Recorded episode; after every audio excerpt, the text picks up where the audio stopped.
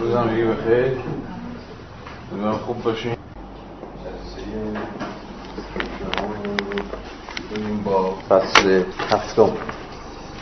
نرخ ارزشی حسابی. هفته پیش آخرین بحثایی که مطرح کردیم مربوط می‌شد به مفهوم سرمایه ثابت و سرمایه متغیر که در واقع در مجموع چی رو میساختن؟ سرمایه ثابت به علاوه سرمایه متغیر وسایل تولید به علاوه نیروی کار. و نهایت به ما چی می‌داد؟ دو تا سرمایه با هم دیگه میشه کل سرمایه ترکیب سرمایه. هنوز اصلا مفهوم ارزش اضافی و چه می‌دونم این داستان هنوز در ترکیب سرمایه که در واقع سرمایه متغیر بل سرمایه ثابته هنوز پاش وسط نیومد. مارکس چجوری نشون میده؟ در واقع این سی بزرگ همون کاپیتال همون سرمایه ترکیب سرمایه. با اصلا خیلی چیز ترکیب ساده ای داره. دیگه اجزاشو ما الان دیگه می‌شناسیم. مارکس با چی نشون میده؟ سی کوچیک به علاوه که این میشه اولی سرمایه ثابت. اما وسایل تولید و هر چی که فکر می‌کنید به عنوان وسایل تولید ابزارهای تولید از ساختمون و نمی‌دونم تکنولوژی ها و ابزارالات و ماشینالات و تکنولوژی و غیر و غیر و غیره تو اینه. توی سی کوچیک به علاوه نیروی کار سرمایه متغیر خب این که هیچ پیچیدگی نداره اینجا تکلیف روشنه خب اما بازی تازه از اینجا باید شروع میشه. و اینه که چگونه یه سرمایه اولیه به چیزی بیش از خودش تبدیل میشه. این پرسشیه که در چند جلسه اخیر داشتیم سعی می‌کردیم بهش پاسخ بدیم. یه چیز قرار خیلی زیادتون در وجود تمایز بین مارکس و ریکاردو آها. حالا اون لابلای بحث احتمالا پاش وسط میاد. به ویژه فکر می‌کنم فصل دو فصل بعد. چون که جایی که مارکس عملا از چیز خودش حرف می‌زنه از ابتکار خودش در نظریه ارزش حرف می‌زنه اونجا آره من یه اشاره به تفاوت این دو تا خواهم یعنی تفاوت اصلا چیز دیگه. تفاوت کل نظریه ارزش مارکس و نظریه ارزش نظریه ارزش کارمیبر پیش از خودش. چون مارکس هم به صراحت خودشو حالا اگر نه به صراحت ولی دست کم خودش می‌دونه که و ما هم دیگه الان می‌دونیم که مارکس در نظر ارزش به شدت تحت تاثیر اتفاقا سنت اقتصاد سیاسی کلاسیک دیگه. یا اون چیزی که این روزا احتمالا اسمشون می‌ذاریم اقتصاد سیاسی لیبرال یعنی مشخصا اسمیت و ریکاردو. یعنی اینا این دوتا بودن که حالا به ویژه باز ریکاردو که تاکید داشت که ارزش اساسا محصول کار. تولید ارزش رو باید به توکای نیروهای کار توضیح داد. و مارکس همین خط رو ادامه میده همین رو تا انتهای منطقیش سعی می‌کنه ادامه بده و پیش ببره و خب اون چیزی رو که ادعا می‌کنه اکتشاف منه و من پیدا کردم من مچش رو گرفتم و لیبرال ها به رغم اینکه نظریه کارمحور ارزش رو قبول داشتن و تو اون سنت کار می‌کردن نفهمیدنش همین مفهوم چیه؟ ارزش اضافی ارزش اضافی که حالا امروز خواهیم دید از درون چی در میاد؟ زمان کار اضافی. این مفاهیم مثلا توی کلاسیکا نیست. کلاسیکا منظورم همین اسمی تو ریکاردو و بقیه است. نه زمان کار لازم نه زمان کار اضافی و نه طبعا مفهومی مثل مفهوم ارزش اضافی. حالا امروز با منطق محاسبه آشنا خواهیم شد. ما چگونه اینو محاسبه می‌کنیم؟ یعنی می‌رسه به مفهوم نرخ ارزش اضافی. یعنی تو دقیقا نشون بدیم که نرخ ارزش اضافی که داره از شما بیرون کشیده میشه یا به زبان راحتتر نرخ استثمار شما در محیط کار چقدر ما فکر می‌کنیم اینو می‌شود محاسبه کرد. حالا امروز می‌خوام با این محاسباتش آشنا میشیم راجع به نرخ استثمار کارمندان اپل.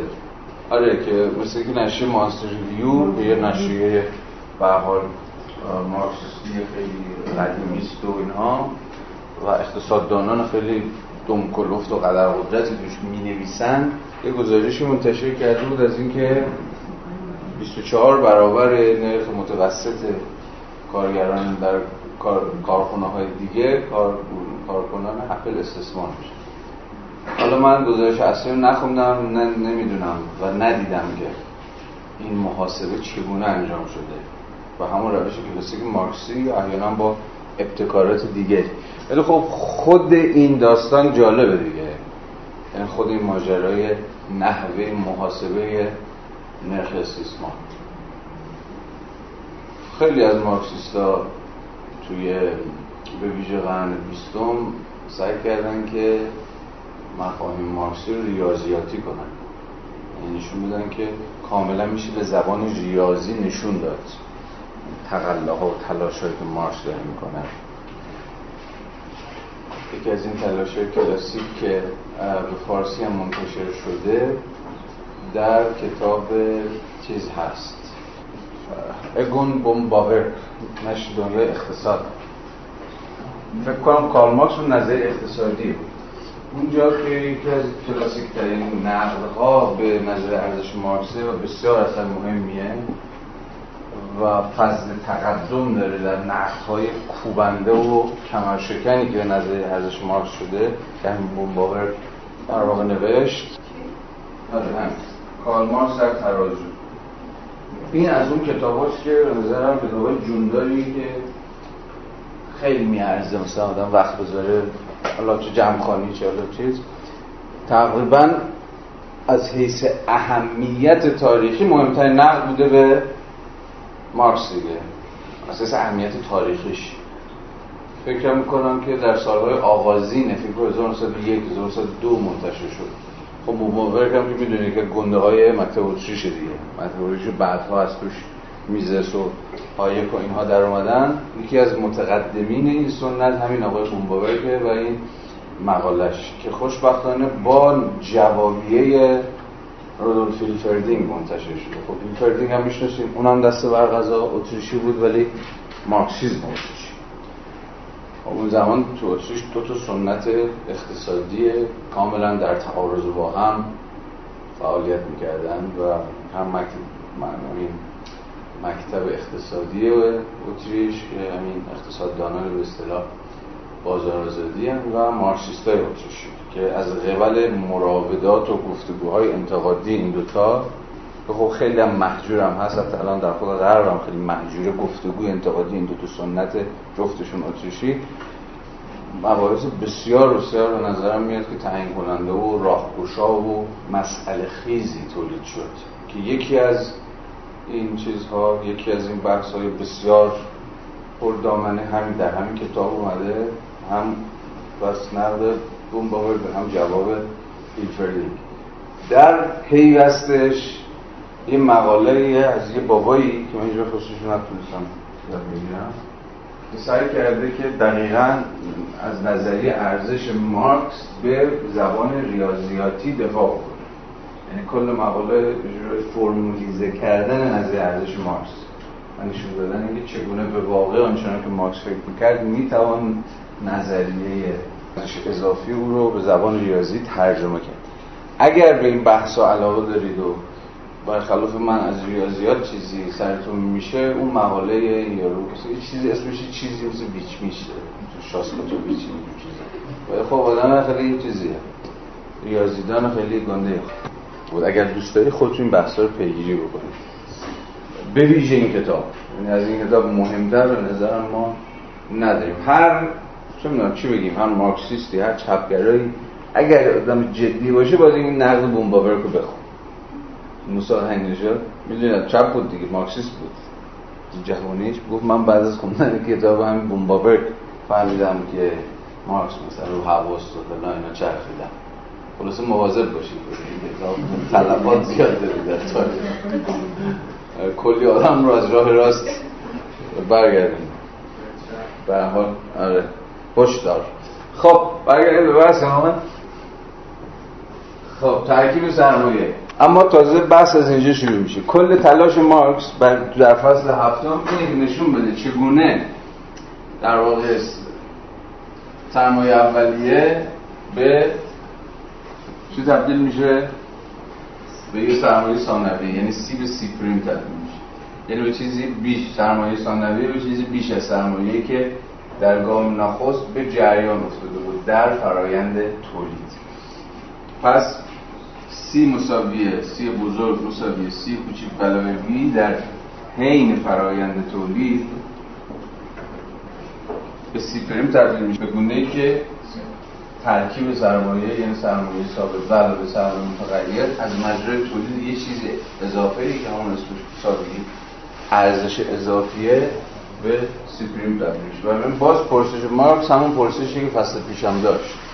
این ارزش اضافی این اس از کجا داره کل این فصل می‌خواد تبدیل سی به سی رو در حین فرایند تولید از مجرای تولید ارزش اضافی توضیح بده.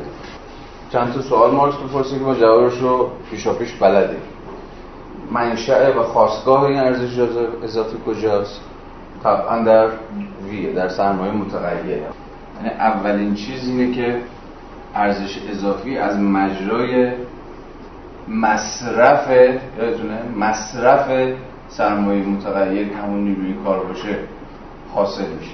به این اعتبار باز بحث هفته قبل رو به خاطر بیارید. دیگه سرمایه ثابت در فرایند گذار سی به سی پریم نقش فعالی بازی نمی‌کنه نقش منفعلی بازی می‌کنه همون بحث های باز هفته پیش. یعنی ارزش سرمایه ثابت در حین فرند تولید صرفا به محصول منتقل میشه. بنابراین حین تولید ارزش اضافی معرفه مارکس رو پیشا پیش دارم خیلی کلی میگم بعد میریم تو متن. ما می‌تونیم ارزش سرمایه ثابت رو حین تولید ارزش اضافی به این اعتباری که الان صحبت کردم صفر فرض کنید. چرا؟ چون ارزشی تولید نمی‌کنه سرمایه ثابت. وسایل تولید ارزش آفرین نیستن.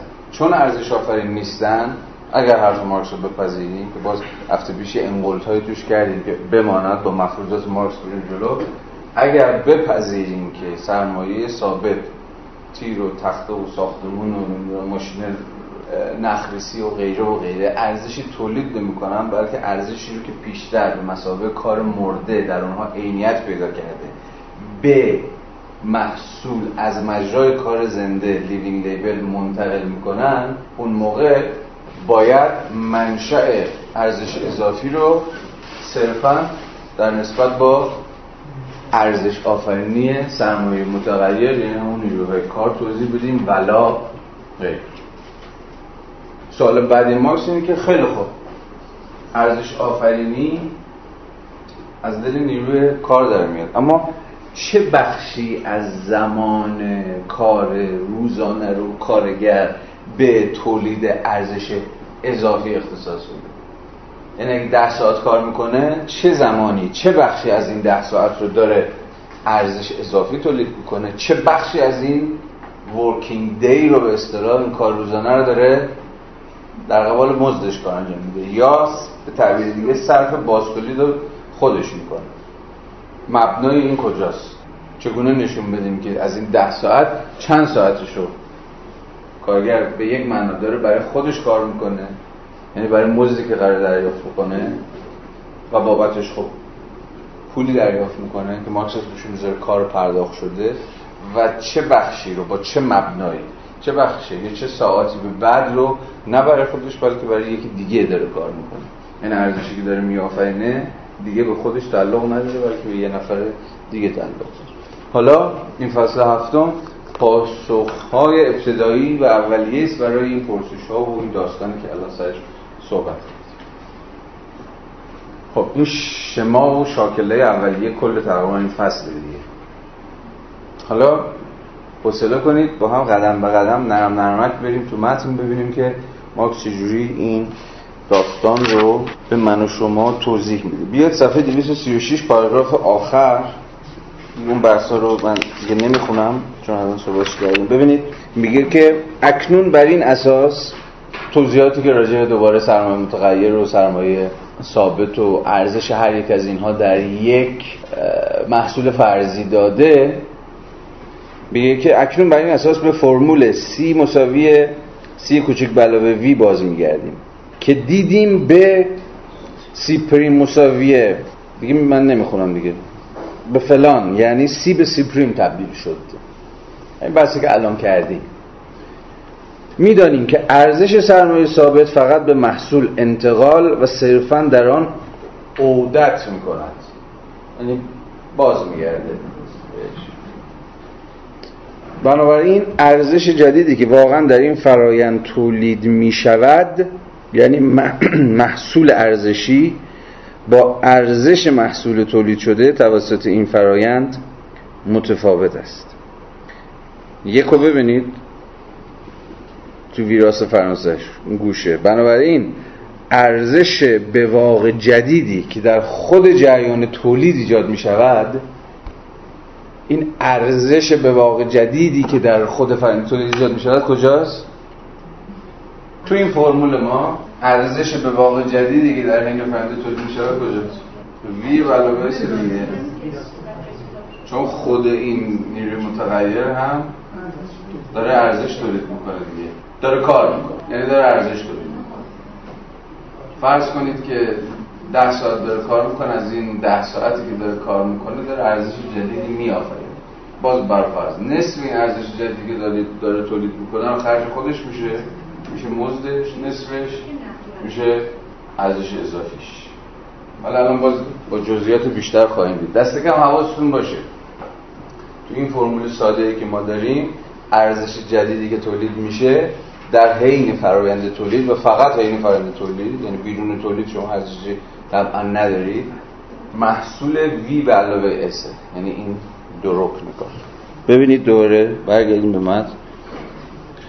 بنابراین ارزش به واقع جدیدی که در خود جریان تولید ایجاد می شود با ارزش محصول به دست آمده متفاوت است. بدیهیه دیگه نه؟ اسو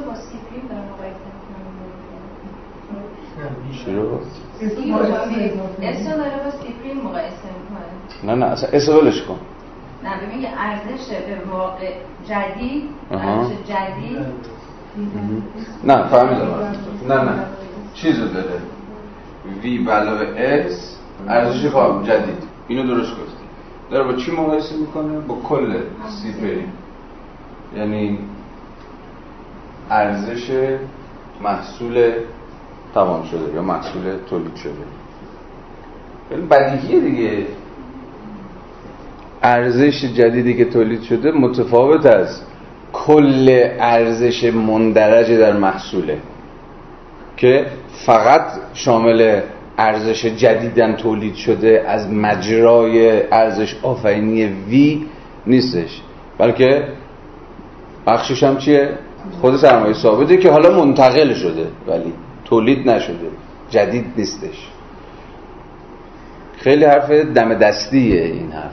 به رغم حالا ظاهری زر پیچیده که داره. خب برعکس آنچه در نگاه اول به نظر می‌رسد این ارزش یعنی محصول ارزشی نه سی به علاوه وی به علاوه اس یا 410 پوند استرلینگ سرمایه ثابت. اینا مفروضات مارکس در مثالش. 410 پوند استرلینگ سرمایه ثابت یعنی C رو گرفته 410 پوند. به علاوه 90 پوند استرلینگ سرمایه متغیر یعنی مزدی که کارفرما به کارگر میده یعنی همون V. به علاوه 90 پوند استرلینگ ارزش اضافی. بلکه V به علاوه S. آن دیگه خودش داره میگه دیگه. یعنی 90 پوند استرلینگ سرمایه متغیر به علاوه 90 پوند استرلینگ ارزش اضافی است. یعنی نه 590 پوند استرلینگ بلکه 180 پوند استرلینگ است. چی 180 پوند استرلینگ است؟ محصول از یا همون ارزش جدیدن تولید شده. چیه؟ محصول ارزشی چیه؟ value product ترجمه قبلی ارزش تولید شده محصول. value product آره به نظر همون ارزش تولید شده اصلا ترجمه بهتریه. تا محصول ارزشی معنی رو خیلی دست کم به ذهن من متبادر نمی‌کنه.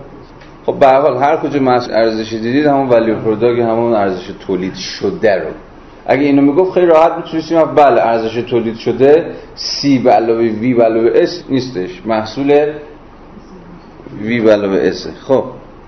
اگر C یعنی سرمایه ثابت صفر می بود به بیان دیگر اگر شاخه های از صنعت وجود داشتند که در آنها سرمایه‌دار می‌توانست از تمامی وسایل تولید چه ماده خام چه ماده کمکی یا ابزار که با کار گذشته تولید شدن صرف نظر کند و فقط نیروی کار و موادی را به کار برد که طبیعت در اختیار او گذاشته است در آن صورت هیچ سرمایه ثابت وجود نداشت که به محصول انتقال یابد.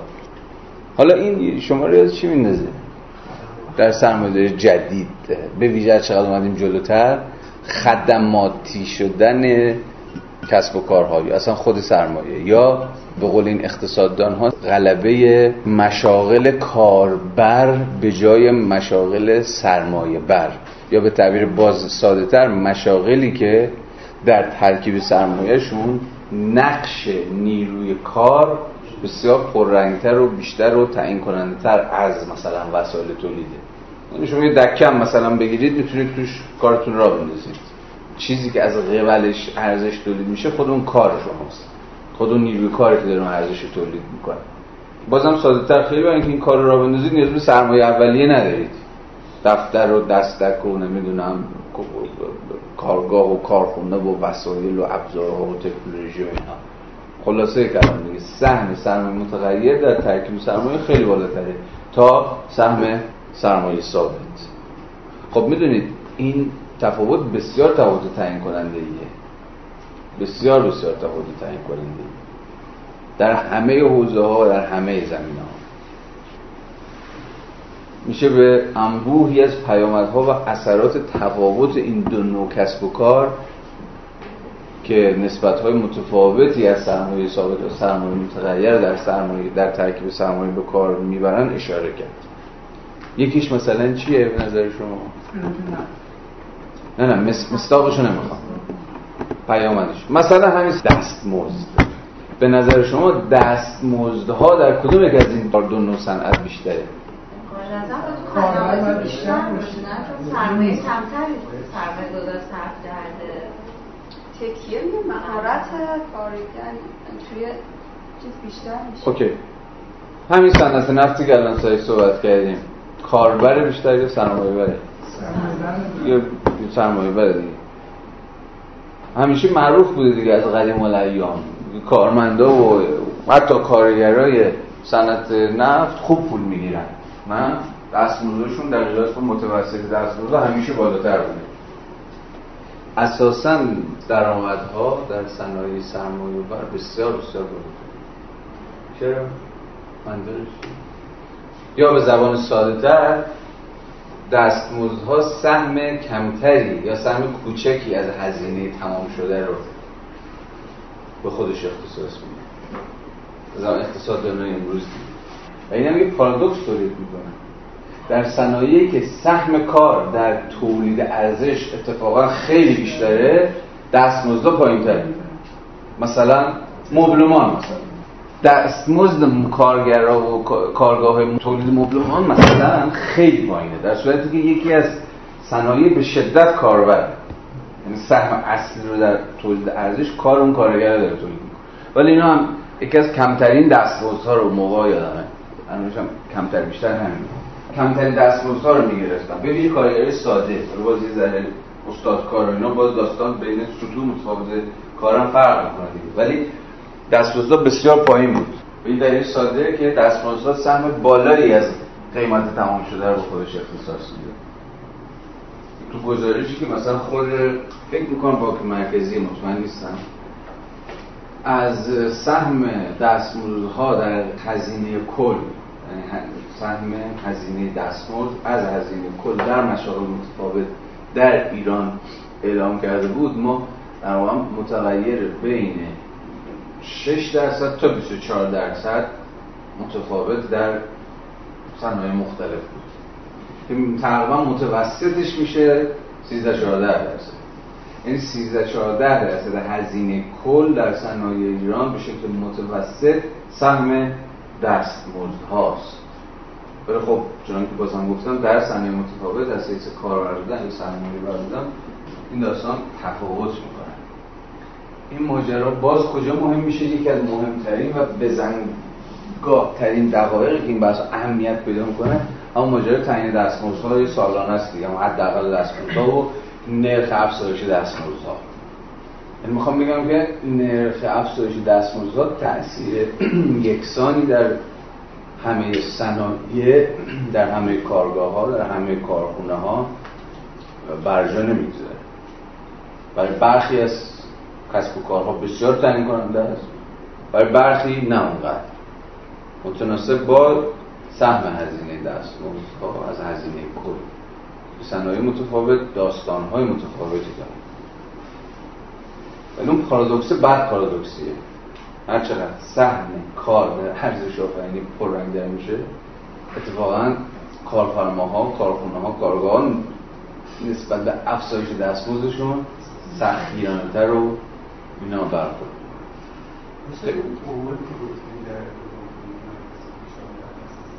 بودی 14 درصد متوسط. داره حتی فکر می‌کنم کمتره. کمتره. ولی تو دهه 1360 یا 70 این رقم بالای 28 درصد. هی این دوران اینقدر بله بله.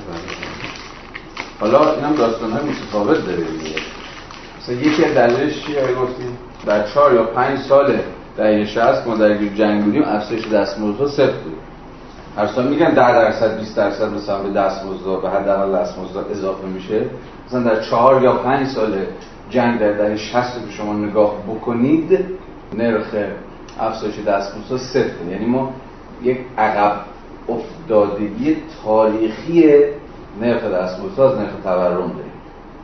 فقط شما حتی تو دهه 70 وضعیت که آمار که بچه خانه کارگر در ارتباط دست تو دهه هفتاد هم وضعیت خیلی ولی تو دهه هشتاد و نود اینقدر وضعیت حالا بماند داره چون موضوع مهمه خوب یعنی چی؟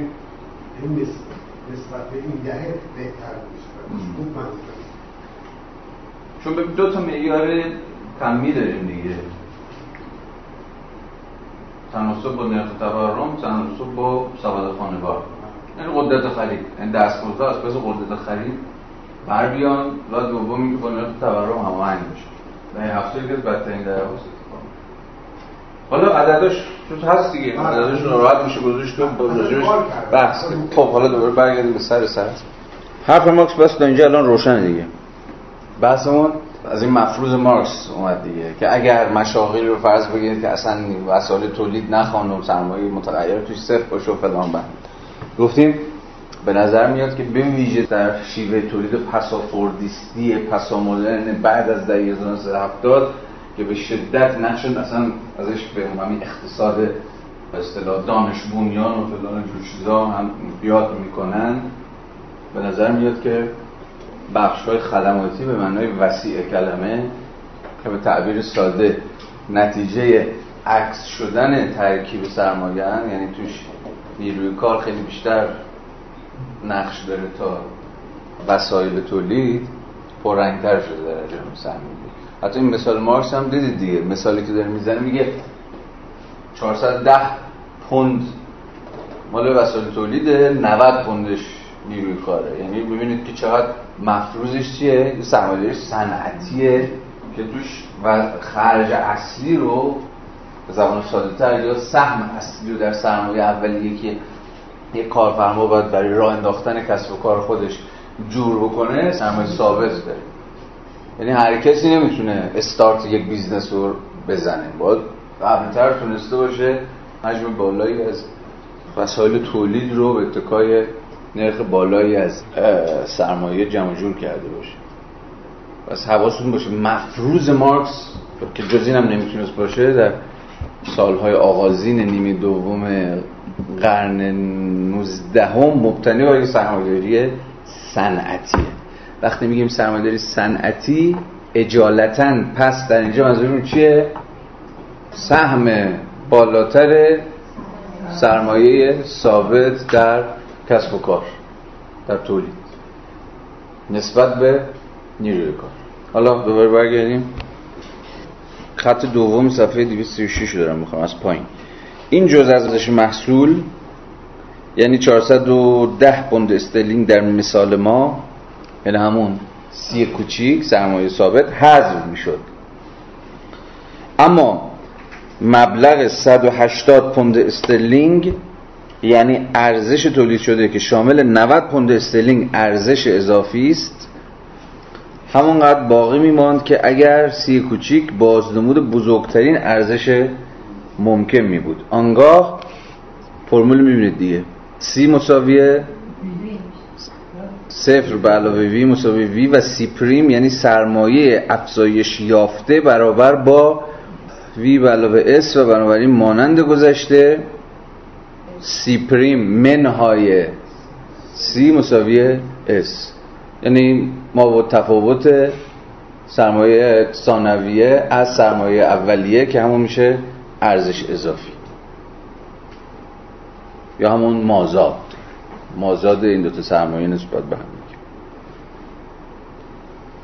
به دیگر اگر نیروی کاری که ارزش آن به شکل سرمایه متغیر پرداخت شده است فقط هم ارز خود را تولید می‌کرد. یعنی نیروی کار فقط هم ارز خودش رو. یعنی محصولی تولید می‌کرد که هم ارزش صرفا نیروی کاری که داره صرف می‌کنه و نه بیشتر و نه کمتر. خب در این صورت عملا دوباره سی با سی برابر بود. یعنی خیلی ساده هیچ ارزش جدیدی یا به عبارت بده ارزش بیشتری ارزش افزوده تولید نمی‌شد. فقط هم ارز خود را تولید می‌کرد آنگاه سی بزرگ مساوی سی کوچیک به وی و سی پریم همون ارزش محصول با فلان برابر می‌شد. دیگه معلومه دیگه. و در نتیجه سرمایه اولیه و سرمایه ثانویه تفاوتی با هم دیگه نداشتن. در این مورد سرمایه پرداخت شده ارزش خود را افزایش نداده است.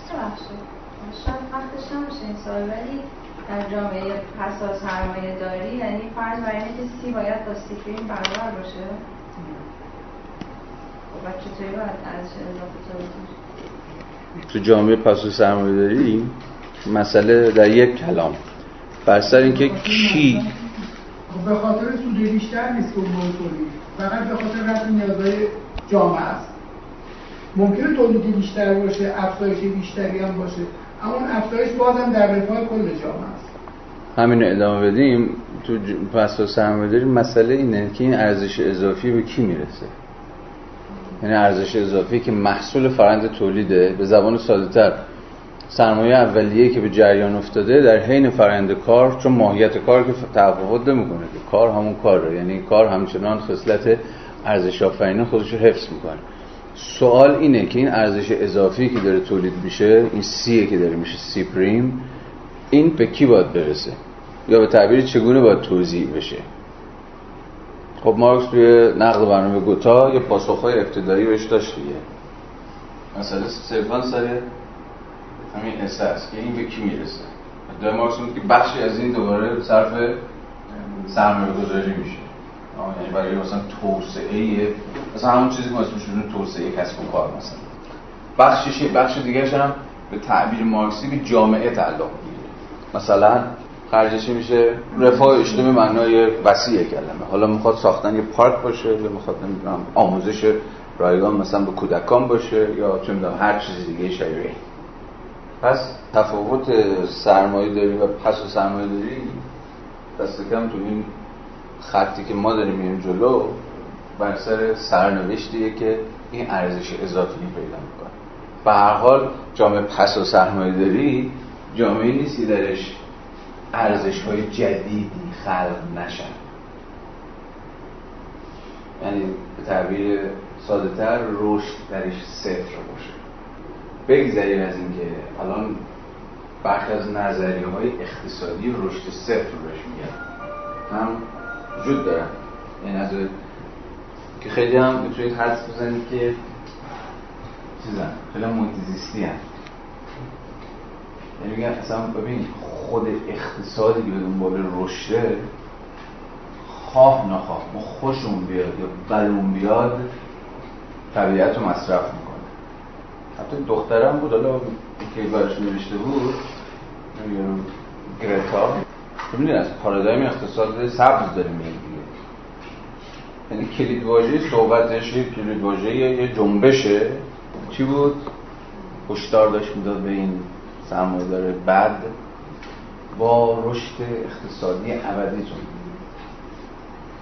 خب اصلا ریشه زمینی که داره خشک میشه در اصلا خود این پارادایم رشد ابدیه پرمننت گروث این رشدی که تایی نداره. و این رشد ممکن نمیشه مگر از مجرای مصرف زمین به معنای وسیع کلمه در همه سویه ها و سطوحش. بنابراین نظریه های اقتصادی رشد صرف یا نظریه های اقتصادی پس رشد. اگه دوست داریم این رو سرچ بکنیم اقتصادهای پست گروس بشیم اقتصادی که دیگه دنبال اصلا چیز نیستن دنبال رشد نیستن. حالا می‌تونید از خودتون بپرسید که چطور چنین چیزی ممکنه؟ چگونه کسب و کارها می‌تونن وجود داشته باشن؟ چرخ اقتصاد می‌تونه بچرخه ولی بدون تولید به زبان مارکسی یعنی چی؟ یعنی محو ارزش مبادله و تولید صرفا محض ارزش مصرف. یعنی فقط نیازهای انسانی رفع رو چیزی دیگه قرار نیست تولید بشه محض مبادله و خب از مجرای مبادله و کلی داستانی که داریم می‌خونیم داستان مبادله است از مجرای مبادله ارزش اضافی تولید میشه. اینکه حالا تا چه پایی واقعا میشه تخیل کردیم اقتصاد پسا رشد رو؟ من گفتم اساسا درون پارادایم اقتصادهای سبزه. اسیست علاهده بمانه. ولی تا جایی که به مارکس و مارکسیستا مربوط میشه اقتصاد مارکسیستی اتفاقا اقتصاد به شدت رشد محور ادعای خود مارکس هم این بود و بقیه مارکسیستا که تو نظام اقتصادی سر پس سرمایه داری نرخ رشد افزایش پیدا خواهد کرد. اقتصاد کمونیستی خیلی آمار نرخ رشد اقتصادیشون خیلی بهتر از آمار نرخ رشد اقتصادی سرمایه داری خواهد مثلا به دلیل هماهنگی هایی که در خود فرند تولید اتفاق میفته دیگه کار می‌کنه رخت برمیمنده نیروی کار با شغل روح کار می‌کنه انرژی ها و خلاقیت ها و پتانسیل های نیروهای انسانی دیگه آزاد میشه و غیر و غیر و این داستان ها تصور این بود که تصور کمونیست ها این بود که اقتصاد پس و مارکسیستی پس از این حس خیلی کارنامه درخشان تری خواهد داشت. ولی خب به چیز منجر نمیشه. به انباش در ید یک اقلیتی منجر نخواهد شد. این ارزش اضافی در کسبت رشد بلکه یا خرج خود توسعه میشه سرمایه گذاری میشه و کسب و کارها صنایع رشد پیدا می‌کنن و یا خرج جامعه.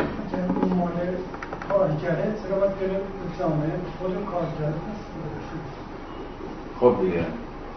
به این دلیل ساده که به زمان مارکس همه جامعه از این محصول سهم داره. چرا؟ دیگه اینجوری بهتر. مگر اینکه حساب کنیم اون ماشینالات محصول جامعه؟ و استثمار است. کارگر استثمار شده و دوباره به عجیب کارگر بده به جامعه ببین حرف شما درسته ها یعنی اصلا پرسشی که دارید پرسشی که یقه همه مارکسیستا رو گرفته در طول تاریخ. ببینید یه زمانی هست میگید که آقا هفت تپه هر چی داره تولید می‌کنه فرض کنیم تو وضعیت فلاکت زده الانش نه. مثلا یه زمانی یه هفت تپه بود داشته کسب و کاری را می‌داد و اوضاعش هم خوب آنچه که تولید می‌کنه اون ارزشی که تولید می‌کنه مال کل جامعه است. کل جامعه یعنی مثلا کل یه قلمرو سرزمینی. حالا البته میشه روی هم انقل کرده یعنی مثلا مردم خود اون سمتا سمت شوش و این برا خود خوزستان به اصطلاح.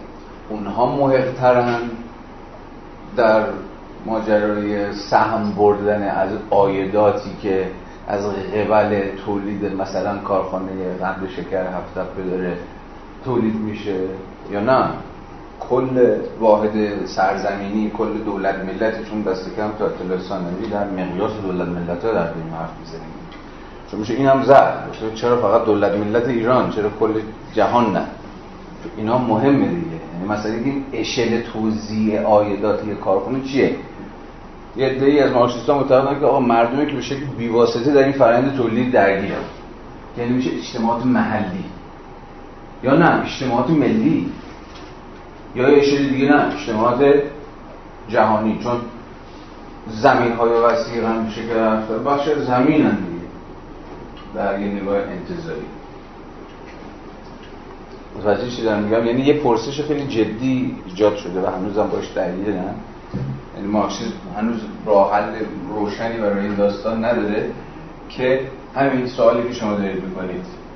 چرا فقط خود کارگران هفت نباید از این آیدات نصیب ببرن؟ چرا جامعه محلی هم باید سهمی ببره از این آیدات پاسخ نمی‌خوام بدم. می‌خوام بگم که از این حرف و حدیث ها و سوال ها و اینا خیلی جدی مطرحه.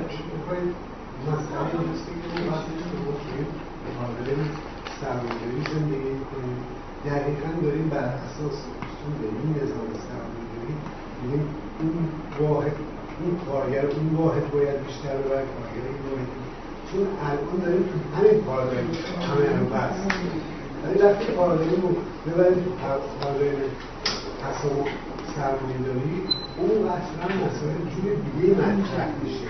اینجوری نیستش که از اون موقع اون پارادایم اینجوری نیستش که مثلا کارگر هفت هفته ارزش اضافیش صد باشه کارگر مثلا ایران خودرو ارزش اضافی کنه دیویست باشه. اون موقع شکل اقتصاد یه شکل اقتصاد دیگه است. این ارزش ارزش گذاری ها تو جامعه یه جور دیگه است. این یه بحث طولانی هستش که اگه توی نظام پس سرمایه داری چگونه ارزش ها تولید میشه و چگونه توضیح میشه؟ این کاملا میشه به این بحث کرد. ولی ما مثال از تو این جامعه برمیداریم ما باید انتظار می‌کنیم می‌خوایم تو اون جامعه پاسخش رو بگیریم مرسی. حالا بگذاریم چون این موضوع از اون موضوعی که ممکن بین من شما دعوا ایجاد کنه بله ولی خب فکر می‌کنم که به این دلیل ساده که ما دسترسی به اون جهان آینده نداریم که و پارادایمی که اصلا نمی‌دونیم چیه چه شکلی خواهد بود. هیچ گریزی نداریم جز اینکه درون همین جهان به حال حاضر بهش فکر بکنیم. با همین مفروضات با همین تنش ها با همین درگیری ها باز یه فرضی بود که به نظر من مارکسیستا داشتم و خیلی سریع کاذب عذاب در اومد اینکه جامعه مثلا پس و سرمایه داری حالا اسمش کمونیسم اسمش شوروی هر چی هست یه انسان دیگه ای که نیستش که. انسان تراز نوینی که حالا باید باید بود تولید می‌شد دیگه. ذهنیتش متفاوت باشه نظام ارزشیش متفاوت باشه از یه آدم دیگه باشه. تو خودمون می‌دونیم به چه فجایعی منجر ولی مثلا همین انسانه. کمتر بیشتر. یعنی خیلی راحت می‌تونی کارگر هفته پس خودش بپرسه که آقا چرا همین کاری که ما داریم این این همه چیزی که این آیدات بزنیم اسمشو بزنیم که دعوا نشه سرش. داریم تولید می‌کنیم مثلا چرا بخشی از صندوق خود کارخونه نباید باشه جزئی از انبار خود کارخونه نباید باشه. من در درجه اول به خود بنده و مثلا همکاران نرسه. چرا باید تبدیل بشه به یک انبار اجتماعی. این اصطلاحی که میگم خود اصطلاح خود مارکس در واقع گوتاست رسما مارکس از یک انبار اجتماعی حرف می‌زنه به خود در اون انبار اجتماعی که خودش البته می‌دونید مستلزم وجود بوروکراسی بزرگی که بتونه قشنگ همه چی مدیریت کنه که کی کجا چقدر داره تولید می‌کنه و چقدر از این تولیداتش باید وارد یک انبار اجتماعی بشه. و حالا همگان نسبت به اون انبار اجتماعی می‌دونید دیگه داره نقش بازار رو بازی بازاری که دیگه قرار تو جامعه پس سرمایه‌داری وجود نداشته باشه. در مقام مبادله آزادانه افراد آزاد. یه انبار اجتماعی هست که همه مازادهای تولید شده اونجاست. همه افراد جامعه به یک اندازه حق دارن متناسب با مقدار کاری که دارن انجام میدن و مقدار نیازی که دارن برن از اون انبار اجتماعی برداشت کنن. این عین طابق نعل به نعل جمله بندی مارکس. چه خوشتون بیاد چه بدتون بیاد. یعنی یک فرض یک چیز دیگه. فرض اینکه همه این آیات جامعه میره انبار اجتماعی. و محاسبه اینم نیازمند بروکراسی بزرگ. سوالی داشتم. خب این برمیگرده به اینکه شما باید تو جامعه اول عدالت رو برقرار کنید درسته؟ شما وقتی اون شرایط رو به طور مساوی برای همه جا تونستید دیکته کنید رعایت کنید تو همه جا میشه هفت طرفه. اصلا چه لزومی داره ما بگیم حالا هفت طرفه باشه یا نباشه؟ شما اومدید یه سری از جاها رو فقیر نگه داشتید امکانات رو بردید بیده خاص دادید تو جاهای خاص انباشت کردید حالا می‌خواید بگید که حالا اون اگه در بیاره باید توضیح بکنه یا نکنه؟ خب وقتی شما یه جامعه سالم داشته باشید شما همه جا هفت درست کنید. همه جا یه جایی بنگاهی درست کنید که برای آدمهایی که اونجا زندگی می‌کنن تولید ثروت بکنید اون غلطه. اون گام اول اون اشتباه بوده. برای این این سوال برای من پیش اومد که با خود منظر مارکس بخوایم بریم جلو.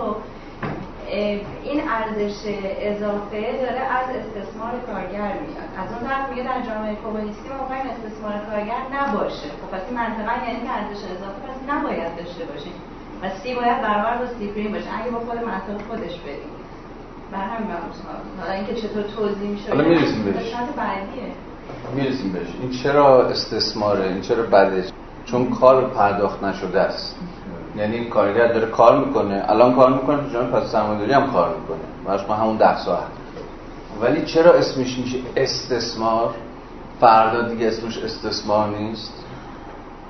چون کارگر داره کار می‌کنه برای یکی دیگه اون یکی دیگه که مثلا من تو داری کار می‌کنی من کاری تو می‌کنی رو پولش رو بهت نمیدم. ارزشی رو که اینجا صرف کنیم 5 ساعت 10 ساعت 5 ساعت دومی که کارگر داره می‌ذارم تو جیب خودم. خب ما خب اینجا این استثمار اینجاست. استثمار یعنی برای همین دیگه. تصاحب ارزشی که یکی دیگه داره تولید می‌کنه به دست بنده مثلا کارفرما. حالا فرض کنیم که تو جامعه پس سرمایه داری همچنان تو داریم دارن 10 ساعت کار می‌کنیم فرض کنیم. مارکس میگه حالا که بهتر بشه ساعت کاری هم کمتر میشه. حالا اصلا با اونش کار نداریم. داستان اینه که به همین گفتم ماجرا سر اینه که کی این ارزش اضافی رو تصاحب می‌کنه. پس و سرمایه داریه این دیگه تو جیب من نمیره. میره تو جیب کل جامعه. الان صحبت کردیم. یا میره تو جیب کل این مثلا کارخونه ای که همه ای ما نسبت بهش به یک اندازه مثلا سهم داریم. مالکیت دیگه جمعی میشه دیگه. بنده به همون اندازه در مالکیت این شریک هم که تو در مالکیت شریکی. بنابراین از اضافه که تولید کردن مال همه ماست. خرج توسعه کل این کارخونه میشه. یا چنانکه گفتم بخشش خرج جامعه در مقام یک کل میشه که همگان به یک اندازه بهش تعلق داریم. پس دعوا مناقشه جنگ اینجاست. کی این ارزش اضافی داره تولید میشه از قبل نیروی کار رو تصاحب می‌کنه؟ فرد یا جامعه در مقام یک کل. کتاب داره در پیتر درک مارکس از بعدی از یه فصل اختصاصا داره راجع به این که چطور از دل بحث‌های مارکس ما می‌تونیم به درکش از بدیل سرمایه‌داری برسیم. تو کنم اون فصل خیلی می‌تونه برای آره. شما راه باشه. حالا اگر هم دوست داشته باشه میشه مثلا توی بعد یه جلسه تو پنج دقیقه بعد خلاصه از اون بگم براتون بکنم خیلی می‌تونه آره پیشنهاد خوبیه. ما چون به نظرم بهترین مقاله که در سال اخیر راجع این نوشته شده که مارکس واقعا چه رویایی در سر داشت. اون جامعه پس سرمایه‌داری که میز الان هی داریم صحبت می‌کنیم و بارها بارها هم دیدید دیگه. این خوندن کاپیتال بهش برگشتیم. واقعا چه شکلیه. و از درون چه مؤلفه های مارکس سعی اون جامعه رو نتیجه بگیره. کتاب درک مارکس از بدیل سرمایه پیتر یودیس نشه روزبهان. هنوزم تو بازار هست. اون کتاب کلا به نظر ارزش این که بگیرید و خودتون داشته باشید و بخونیدش و اینها داره ولی حتما این پیشنهاد خیلی خوبیه. تو یکی از این جلسات آتی جمعخانیش می‌کنیم. از آنچه پیشتر مطرح شد می‌دانیم که ارزش اضافی صرفا نتیجه تغییری در ارزش وی یا آن بخش از سرمایه است که به نیروی کار تبدیل شده. بنابراین وی به علاوه اس سرمایه متغیر به علاوه ارزش اضافی مساوی با وی به علاوه دلتا وی یعنی وی به اضافه افزایش آن یا مقداری از افزایش آن اما تغییر واقعی ارزش و شرایطی که در آن این ارزش تغییر می کند به این دلیل پنهان میماند که در نتیجه افزایش جز متغیر سرمایه. مجموع مبلغ سرمایه پرداخت شده نیز افزایش می‌یابد. سرمایه اولیه 500 پوند استرلینگ بود. 410 پوندش مال سرمایه ثابتش بود و 90 پوندش برای دستمزدها بود. سرمایه متغیر بود نیروی کار بود. و اکنون 590 پوند استرلینگ شده است توی سی پریم. بنابراین تحلیل ناب فرایند مستلزم آن است که آن بخش از ارزش محصول که در آن سرمایه ثابت فقط از نو ظاهر می شود نادیده گرفته شود. و به این ترتیب سرمایه ثابت را صفر فرض کنیم. سی کوچیک مساوی با صفر. با همون استدلال های قبلیش. به ویژه تو فصل گذشته. وسایل تولید ارزشی نمیآفرینن بلکه ارزشی رو که از پیش در کسوت کار مورده درشون عینیت پیدا کرده بود رو منتقل می‌کنن به نظر من حذف سرمایه ثابت یه فرض بی‌محاباست مخصوصا با پیشرفت سرمایه‌داری فرض شما خودتون یه کارفرما هستین. ساعت نیروی کارتون افزایش نمیدین. تعداد نیروی کارتون افزایش نمیدین. تکنولوژی جدیدی میارید که تولید افزایش پیدا می‌کنه. راندمانش در ما. اون افزایش ارزش قبل و بعد از این داستان مستقیما به سرمایه ثابت برمیگرده. این یه نکته. نکته دوم که اگه اونو حذف کنیم برای کارآفرین چه جذابیتی داشته باشه اصلا این داستان؟ چی؟ همین چرا باید سرمایه‌شو بیاره؟ دخیل کنه. اگه نه خود نام و تفاوت نیروی کار به دست بیاره. خب ثروتش رو نگه میداره دیگه. یا می‌بره تو بازارهای سوداگری توی اون معاملات افزایشش میده. چرا باید بیارش در تحت اقتصاد سالم است؟ با پیشفرضی که فقط تولید مد نظر ایناست یعنی مثل ما تو تورم و این داستان اصلا گیر نکردن هنوز.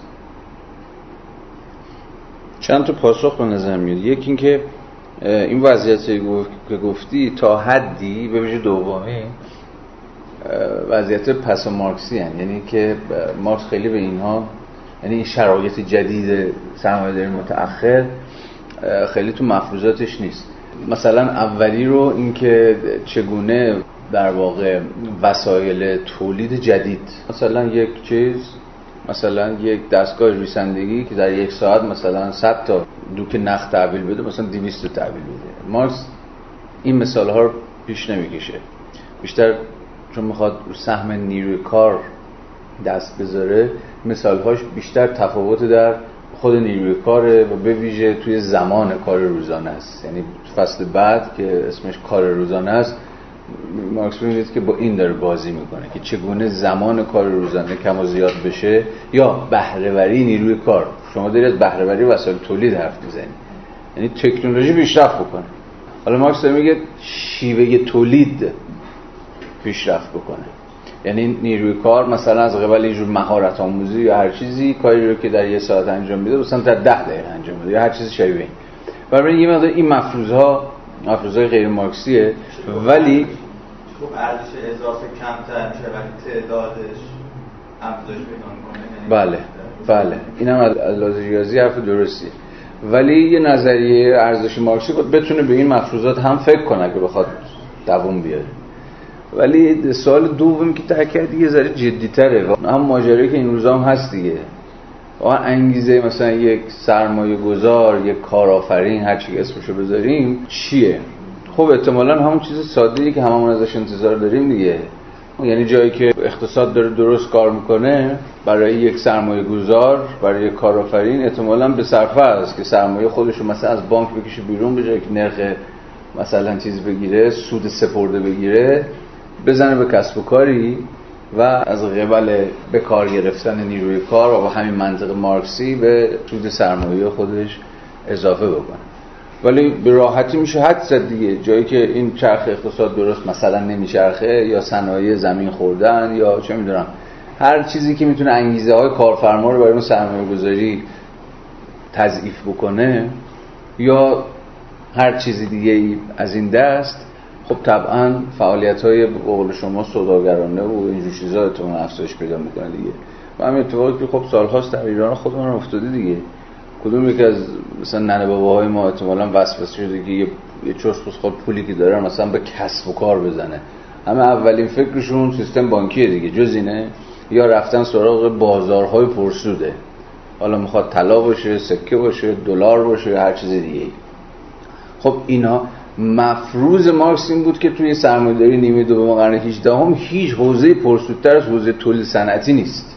نه زمین تقلات نه چه می‌دونم همین طلا و ملا و اینجور چیزا نه نه ارزهای ارزشمند. هیچ یک از اینا به اندازه تولید صنعتی ارزش آفرین نیستن. ولی خب خود ما می‌دونیم که این داستان در اقتصادهای متفاوت داستانهای متفاوتی داره. یکی از همیشه بدبختی ما خب همین بوده دیگه. که صنعت به معنای دقیقا همین مارکسی کلمه در ایران جدا از هزار یک ریسکی که داره ریسکای بالا پایینش اونقدری حاشیه سود مطمئنی نداره. برای این بدبختی که به حال هست و چرخ اقتصاد نمیچرخه یا بد میچرخه یا هر چیزی یه حد بالایش هم برمیگرده به همین نگرانی هایی که هممون تو اقتصادمون داریم. مثلا انتقادی که مطرح کردم نظر نظریه استثمار مارکسه آها که این نقد داره بومباورک میگه چرا باید این پول رو سرمایه داره برداره یه بله. سرمایه دار به دلیل ریسکی که میپذیره و به دلیل صبری که داره یعنی آفرین. کارگر انتهای روز یا انتهای ماه حقوقش رو می‌گیره.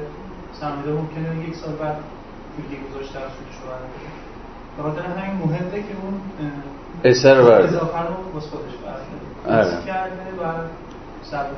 دقیقا دیگه. یکی دعوا همینه دیگه. واقعا یه لحظه فکر کنید یه لحظه فکر کنید چه چیزی به کارفرما حق میده که این ارزش اضافی رو بذاره تو جیب خودش؟ فرض کنیم که این بررسی هم که مارکس کرده درسته.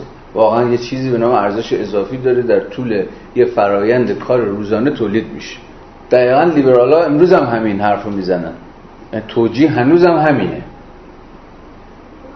خب واقعا موثره یعنی نه نمیشه ارزش گذاری کرد اون استرابی که دارن تا به بمیرن. می‌رسه. نه واقعا این اتفاق میفته مثلا ما خودمون الان یه دو تا دستگاه از ما خوابیده به خاطر تیغایی که نمی‌تونیم از فرانسه وارد بکنیم ما مجبوریم حقوق کارگر رو بدیم ولی عملا دو تا خط خوابیده است حالا. این که شما چقدر صبر کنید فقط تصمیم که یا تعدیل کنیم یا صبر کنیم که یه گشایش اتفاق بیفته یا قطعا قاچاق وارد کنیم ببینید تصمیم گیری من نمیگم میشه ارزش ریاضی براش گذاشت ولی میگم اون چالش ذهنی داره که اون کارگر تو سطح خودش با این چالش ها درگیر نیست. در شرایط میگن بیکاری صفر کارگر درگیر نیست باش. چون این کار production یه جای دیگه بله. یه آره کدوم کارگری که از خوابیدن خط تولید نگران نباشه؟ چون می‌دونی که احتمالاً دیر یا زود نوبت اون خواهد بود که بره خونش خیلی بحث خرکیه این بحث. یعنی همین چیزی که توجیه می‌کنه تصاحب ارزش اضافی رو به دست کارفرما. ببینید به حال این مفروضی هست تو مارکس دیگه مارکس این کارفرما رو یه تن لش فرض می‌کنه. بیتارو یعنی یارو هیچ کار نمی‌کنه داره می‌خوره میخوابه دوست داره نیروی کار رو استخدام می‌کنه نیروی کار هم زحمت میشه عرق میریزه خون میریزه. خون میریزه و این داره میمکه. مثل یک چیزی مثل انگل اصلا تعبیر تعبیر انگلیه دیگه. اصلا هیچ نقش فعالانه ای بی تارو. اصلا تعارف رو باید بذاریم کنار. نقش فعالانه ای برای چیز وجود نداره. برای سرمایه‌دار در الگوی مارکسی. ولی کاری که اتفاقا اونوری ها سعی کردن بکنن کلاسیکا لیبرال ها سعی کردن بکنن بگن بگیم اتفاقا با دست برغذا همه این داستان زیر سر همون کارفرمای بدذاتیه که مارکسیستا بدذات نشونش دادن چون همین حالا این بحثا پیش میاد. تا اون ریسک نکنه تا اون ایده ای نداشته باشه تا اون برنامه رؤیایی رو در آینده نبینه تا این استراب کار رو فلان و بهمان رو به جان نخره چیزی را نمیفته کسب و کاری را نمیفته مثلا وبر تو اخلاق پروتستان روی سرمایه داری هم دقیقا رو همین بحث دست می‌ذاره. دیگه سرمایه داران دقیقا در مقام کسانی که میشه هم اسمش رو گذاشت کارآفرین ها اصلا اهمیت به این یارو جوزف شومپیتر تو نظریه اقتصادی قرن بیستم همینه. گفت که ببین چیز فرق می‌کنه. سرمایه داره صرف با کارآفرین متفاوته. سرمایه داره یه پولی داره ممکنه ننه باباش هم رسیده باشه حالا یا به کار می‌زنه یا به کار نمی‌زنه یا همش هم فرق می‌کنه. business راه بندازه یا بذاره پولش رو بانک سودش بخوره.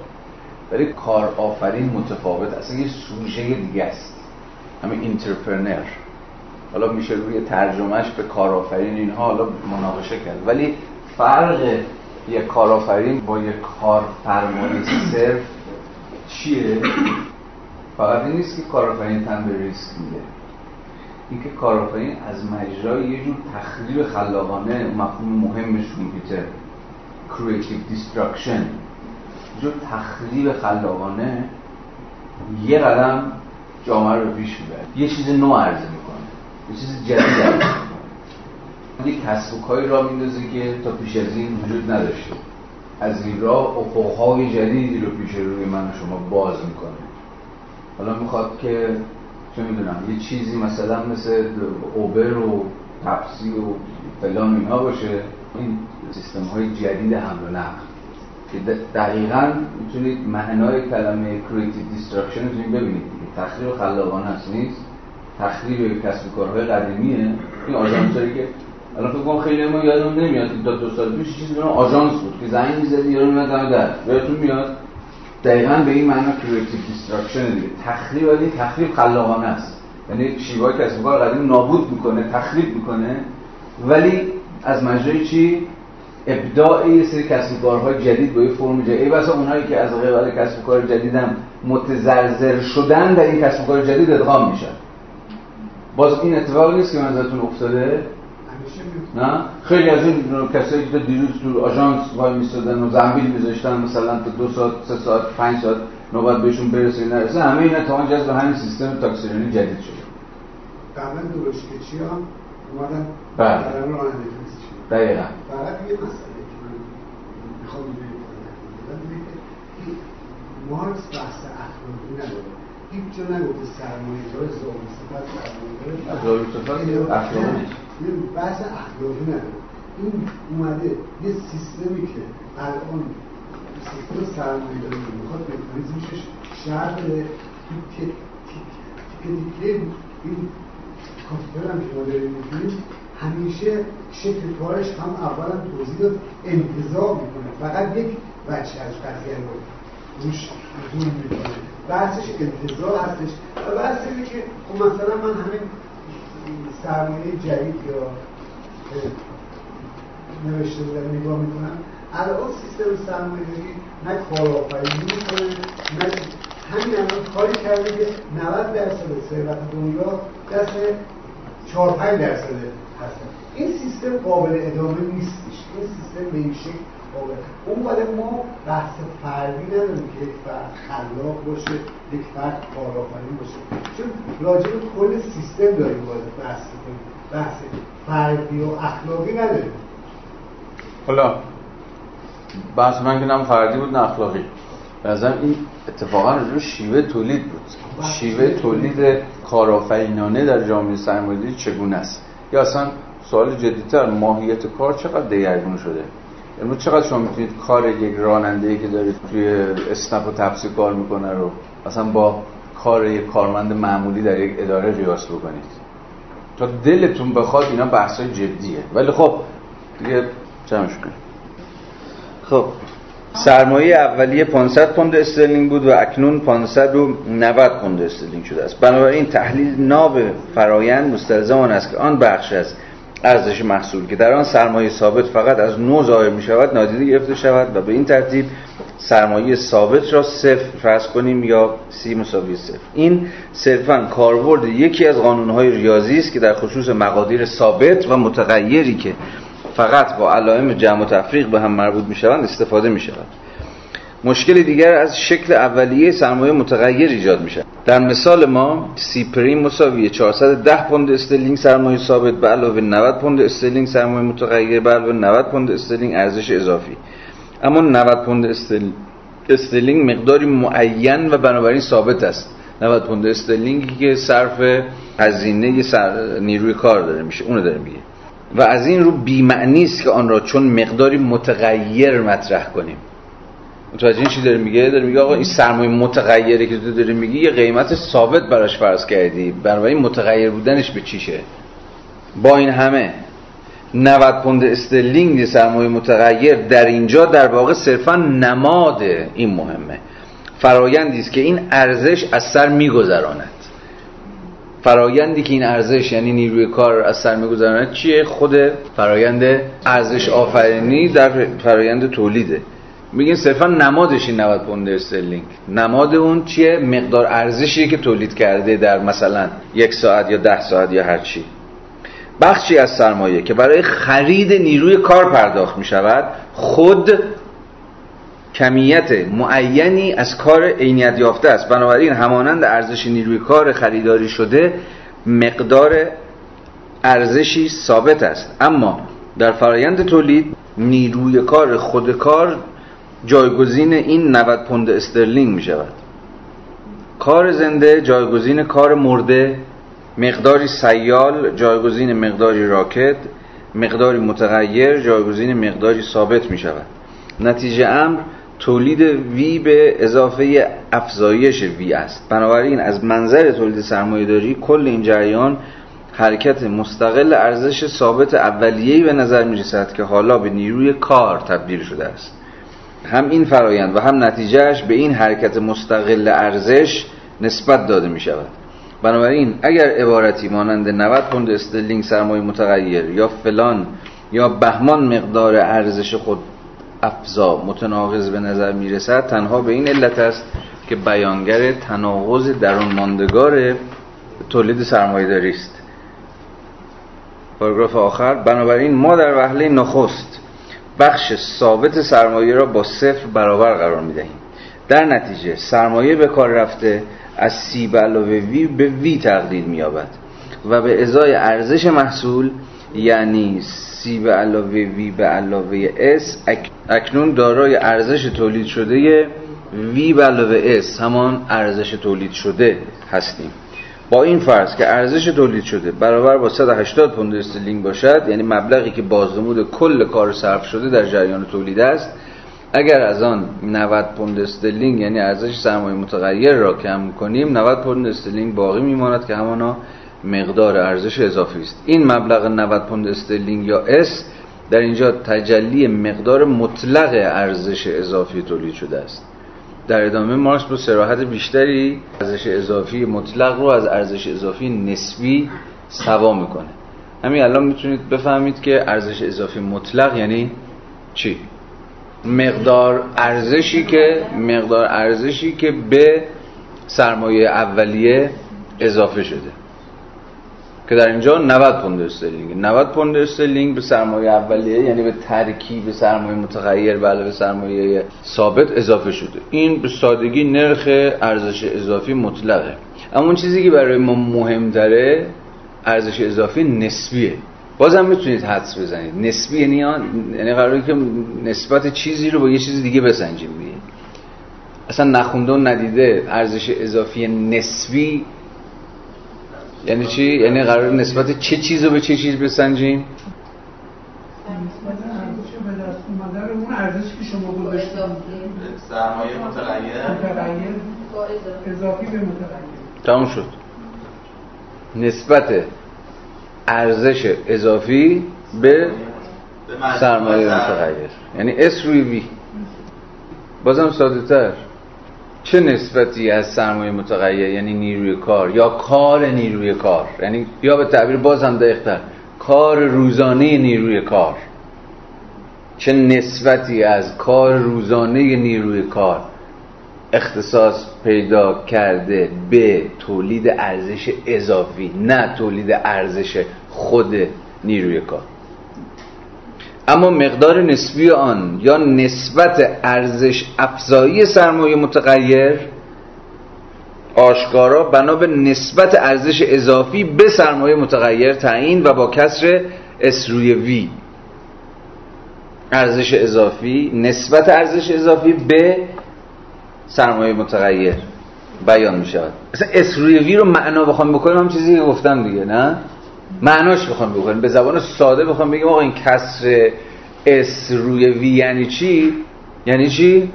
هرچی بیشتر باشه یعنی ما بیشتر استثمار کردیم کار یا در واقع بیشتر کار کردیم. بله بله.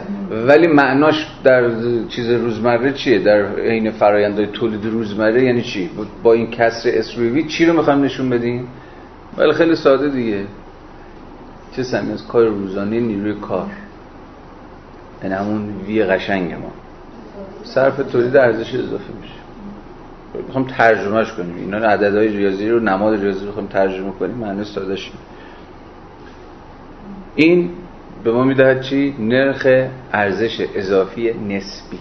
این برای ما مهمتر از نرخ ارزش اضافی مطلقه که در نهایت ناظر بود بر چی؟ مقدار ارزشی که اضافه شده به سرمایه اولیه ما. این خیلی لزوما مهم نیستش.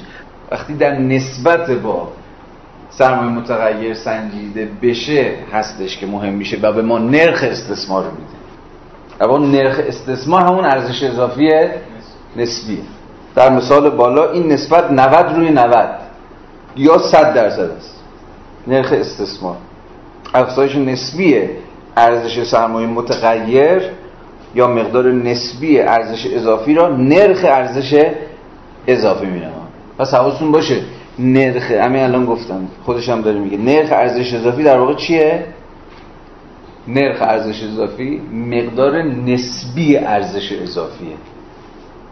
نرخ استثمار رو نمی‌تونید محاسبه کنید مگر از مجرای سنجش نسبت ارزش اضافی به سرمایه متغیر. این نرخ ارزش اضافی مثلا فرض اگر یک یا صد درصد یعنی کل مثلا بعد 8 ساعت کار روزانه کلش تبدیل شده به ارزش اضافی. و اگه مثلا 50 درصد بشه رو 4 ساعتش شده به ارزش اضافی. وقتی 100 درصد وقتی 100 درصد میشه یعنی که نیمی از کار روزانه صرف تولید ارزش اضافی شد ببین الان تو مثالش خواهیم دیگه. یعنی چه سهمی از چه سهمی از کار کار روزانه نیروی کار تبدیل شده به ارزش اضافی. درست. درست؟ چه سهمی منظور چه ساعتی دیگه؟ چون کار روزانه رو بر اساس زمان یا ساعت میسنجیم. خب حالا شما فرض کنید مثلا 8 ساعت ما کار روزانه نیروی کاره. خب؟ درست. اگر این چه 100 درصد یعنی چی؟ یعنی کل این حیثیتش تبدیل شده به ارزش اضافی دیگه؟ اینطوری استعمال اگه مثلا میشه 50 درصد یعنی مثلا نصف شد یعنی 4 ساعتش تبدیل شده اضافی اگه 90 90 یعنی اگه 90 پوند مثلا داده هزینه معادل همون یعنی هم 50 درصده یعنی دو برابر کار کرده. یعنی اگه 6 ساعت 90 پوند گرفته 6 ساعت دیگه کار کرده. 12 ساعت کار کرده. درسته؟ بله. وقتی میگیم یه چیز قیمت یه چیز 100 درصد شده مگه منظور نیست که دو برابر شده؟ اضافه کنید خیلی میگم آقا خیلی روزمره مگه نمیگیم. شهود روزمره من به من میگه که وقتی من میگم قیمت یه چیز 100 درصد اضافه شده منظورم اینه که دو برابر شده. جز اینه؟ یعنی 100 درصد به اضافه اون مبلغ اولیه شده دیگه. 100 درصد یعنی دو برابر. اگه 100 درصد یعنی دو برابر پس این حرف معنا داره. یعنی در 8 ساعت شما شما 4 ساعتشو برای خودت کار کردی 4 ساعتش برای یارو. مارکس میگه خیلی خوب این 4 ساعت رو این 4 ساعت با اون 4 ساعت در واقع نرخش صورت کسر و مخرج کسر در به این معنا یعنی 100 درصد که می‌دهد دو برابر. حالا یه ذره جلوتر همینجوری عدد میریزه اونجا باز ما یه ذره درنگ بیشتری می‌کنیم. خب 239 پاراگراف دوم.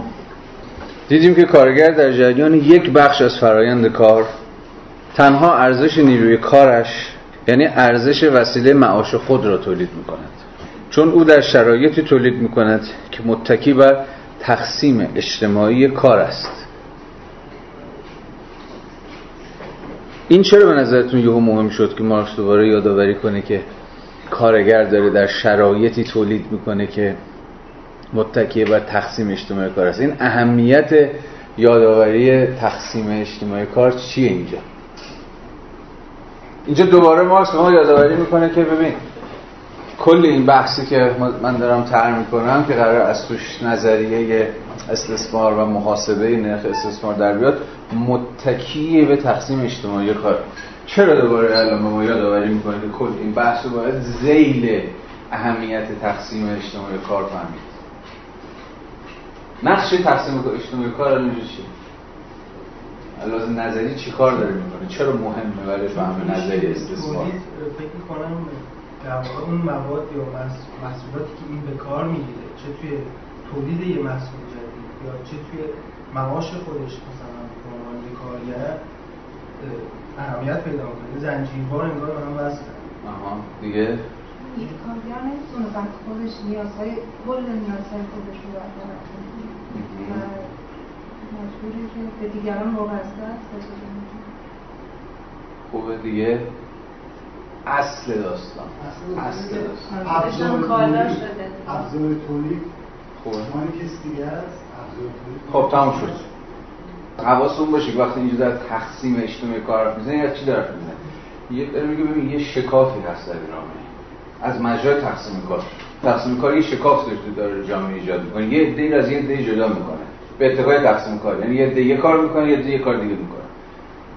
تقسیم کار در این حال تقسیم نقشاست.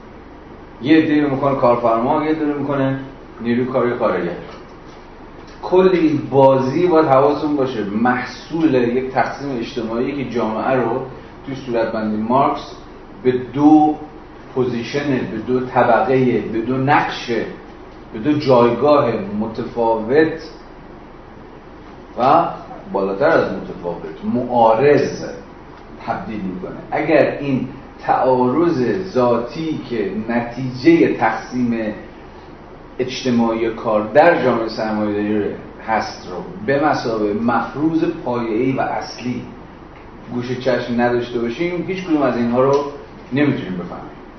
که چرا کار روزانه کارگر به دو بخش به زمین مارکس تقسیم میشه؟ یه بخش برای خودش برای خودش داره کار می‌کنه. بخش برای یکی دیگه داره کار می‌کنه. میگه برای یکی دیگه داره کار می‌کنه نتیجه چیه؟ یه تقسیم اجتماعی کاره. که افراد رو در یک رابطه کاری با همدیگه قرار میده که از اساس یک رابطه چیه؟ نامتقارن نابرابر. یکی رو می‌کنه کارگر یکی رو کارفرما. این دو پوزیشن این دو جایگاه جایگاه های در یک رابطه سلسله مراتبی رابطه کاری رو باید به مسابقه رابطه سلسله مراتبی بفهمیم رابطه سلسله مراتبی یعنی چی؟ یعنی که فرادسته که فرودسته دیگه. بنابراین شرط فهم استثمار آنچنان که مارکس داره توضیح میده مستلزم مفروض پایه‌ای سلسله مراتبی بودن رابطه کاری از مجرای تقسیم اجتماعی کاره که جایگاه و نقش ها رو به گونه ای معارض هم در جامعه توضیح می‌کنه. یک بار دیگه دیدیم که کارگر در جریان یک بخش از فرایند کار تنها ارزش نیروی کار خودش یعنی ارزش وسیله معاش خود را تولید می‌کند. یعنی همون چیزی که جلوه بیرونیش میشه چی؟ دستمزد.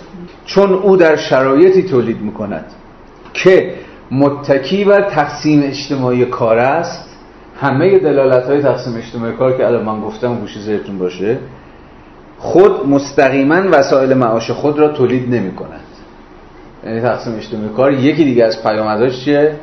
خود مستقیما وسایل معاش خود را تولید نمی کند به جای آن وی در شکل کالای خاصی مثلا نخ ارزشی را تولید می کند با ارزش وسایل معاشش یا از این مهمتر با ارزش پولی برابر است که با آن این وسایل معاش را می‌خرد.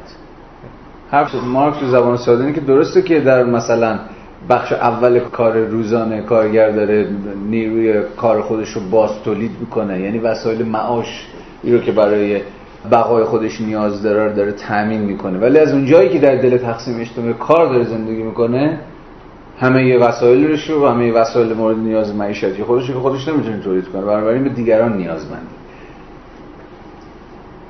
برای همین هم هست که اون بخشی از فرایند کار روزانه رو که داره صرف باز تولید نیروی خودش می‌کنه رو باید ترجمه کنیم به چی؟ ارزش پولی که با اون وسایل معاش خودش رو می‌خرد از دیگران می‌خرد از دیگرانی که این وسایل معاش رو دارن می‌کنن این بخش از کار روزانه که به این قصد اختصاص داده شده با ارزش میانگین وسایل معاش روزانه او و بنابراین با میانگین زمان کار لازم برای تولید آنها نسبت مستقیم دارد و می‌تواند بزرگتر یا کوچکتر شود. این مهم بود. می‌تواند بزرگتر یا کوچکتر شود. یعنی بخش بزرگتری از کار روزانه می‌تونه صرف تأمین وسایل معاش بشه یا زمان کمتر و کوچکتری می‌تونه حالا این بزرگتر شدن یا کوچکتر شدن این بخشی از کار روزانه که صرف تولید وسایل معاش میشه به چی بستگی داره به نظرتون؟ مثلا به ابزار تولید یا به تعبیری راحتتر به بهرهوری فرآیند تولید به مهارت خود نیروی تولید و خیلی فاکتورهای دیگه اگر ارزش وسایل معاش روزانه او بازنمود میانگین 6 ساعت کاری نیت یافته باشد کارگر باید به طور میانگین 6 ساعت کار کند تا ارزش آن را تولید کند. اگر وی به جای کار برای سرمایهدار مستقلا برای خود کار می‌کرد در صورت ثابت بودن بقیه شرایط وی هنوز مجبور بود همین ساعت کار کند تا ارزش نیروی کارش را تولید کند و از این طریق وسایل معاش لازم برای حفظ خود یا باز تولید مداوم خیش را به دست آورد. یعنی میگه این بخش اولیه زمان کار روزانه فرقی نمی‌کنه که درون مناسبات سرمایه داری باشه مناسبات غیر سرمایه داری باشه تحت هر شرایطی شما بخشی از کار روزانت به این معنی که مارکس داره میگه باید صرف باستولیدت بشه. یا صرف تولید و مقدار کالاهایی بشه که قرار به درد بخوره برای اینکه خودتو باستولید کنی. درسته؟ خب حالا چی به سرمایه داری اختصاص داره؟ از اینجا به بعد یعنی بخش دوم کار روزانه. اما چنان که دیدیم در جریان آن بخش از کار روزانه که طی آن ارزش روزانه نیروی کارش رو تولید می‌کنن مثلا سه شلینگ وی تنها هم ارزی برای ارزش نیروی کارش رو تولید می‌کند که پیشتر توسط سرمایدار پیش پرداخت شده است. این البته تذکر انگلس در مقام چیز اینجا جالبه دیگه. که یادآوری می‌کنه و ما هم به یادمون هست که این پیش پرداخت اصطلاح در واقع نادرستیه. حالا چیز می‌زنه انگلس می‌زنه به اینکه مارکس اینجا داره به زبان اقتصاد زمان خودش حرف می‌زنه. ولی در اصل داستان چیه؟ عکس اینه. کارگره که داره پیش پرداخت می‌کنه. یادتون اون بحثایی که کرده بودیم؟ یادتونه به یه زبان بی زبانی میگفتش که این کارگره که داره قرض میده به اون بابا کارفرما. حالا توی معوقات دستمزد و اینهایی که این روزها دیگه همه جا صحبتش هست این قضیه به طریق اولا صدق می‌کنه. معوقات دستمزدی. آره دیگه قرض کارگر به کارفرما. یعنی کار کرده کارش نیروی کارش رو کارفرما مصرف کرده ازش کار کشیده ولی هنوز ارزش پولی کارش رو که قرار حالا کارگر رو قادر به باستولید خودش بکنه اینا رو هنوز بهش پرداخت نکرد. جالبه دیگه اصلا عرف شده توی حالا به ایران. عرف شده که تقریبا دستمزد کارگرها دیگه تقریبا آخرین چیزیه که کارفرماها و اینا پرداخت می‌کنن. به طرز غریبی هر چقدر که جلوتر اومدیم این عدم پرداخت دستمزدها فراغ از اینکه خب خیلی هم نتیجه رکود اقتصادی و من پول نداریم و نمی‌دونم فلا این هم بود ولی به یک ابزار قدرتی هم تبدیل شد. خب پس به زبان مارکس اگه بخوام بگیم اشتباه می‌کنه که نوشته پیشتر توسط سرمایه‌دار پیش پرداخت شده است. از این خبرها نیست. کاملا عکسشه. تذکر خود انگلس رو هم ببینید. چون تولید ارزش جدید سشلینگ تنها جایگزین سرمایه متغیر پرداخت شده می شود این تولید ارزش همچون باز تولید صرف جلوه می‌کنه من این بخش از کار روزانه را که در جریان آن این باز تولید انجام می شود زمان کار لازم و کار صرف شده در این مدت را کار لازم می نامد. این کار برای کارگر لازم است. یادتونم باشه تحت هر شرایطی لازم است. حتی در وضعیت غیر سرمایه داره به حال بخشی از کار روزانه هر نیروی کاری چه برای خودش کار کنه چه برای یکی دیگه کار کنه باید صرف باستولید خودش بشه. چون م... دیگه خودش گفت دیگه. چون مستقل از شکل اجتماعی خاص کار اوست. یعنی چی مستقل از شکل اجتماعی؟ این مستقل از این سرمایه داری باشه فودالی باشه پس سرمایه داری باشه هرچ مستقل. پس یکی از نکاتی که ما خواهیم آموخت و باید بتونیم به کار ببریم اینه که حتی در وضعیت های پس و سرمایه داری بدیل سرمایه داری هم کار لازم رخت بر نخواهد بست. همیشه بخشی از کار روزانه از جنس نسسری لیبره یعنی کاری که لازمه نسسریه ضرورت داره هیچ کارش هم نمیشه. باستولیده. صرف باستولید میشه هیچ کارش نمیشه. از اینجا به بعد که فرم اجتماعی وسط میاد. یعنی جایی که دیگه ما نه با کار لازم بلکه با کار اضافی زمان کار اضافی ارزش اضافی سر کار داریم این کار برای کارگر لازم است چون مستقل از شکل اجتماعی خاص کار اوست. برای سرمایه و جهان سرمایه داری لازم است چون تداوم حیات کارگر بنیاد چنین جهانی است. خب می‌تونیم از خودمون بپرسیم که جایی که دستمزدها کمتر از به زبان امروز خط فقره یعنی کمتر از مقداری است که یک نیروی کار در شرایط طبیعی و نرمال و میانگین برای بازسازی خودش نیاز داره اون موقع یا به زبان خود سرمایه داری و حتی با منافع خود سرمایه داری هم اگر بخوایم بسنجیم آیا حیات نیروی کار به خطر نمیفته؟ زبان مارکس چرا دیگه؟ چون به سراحت مارکس داره اینجا میگه تداوم حیات کارگر بنیاد جهان سرمایه دارن است. برای همینه که سرمایه داری فرض مارکس میگه دقیقا معادل ارزش نیروی کار بهش پرداخت می‌کنه.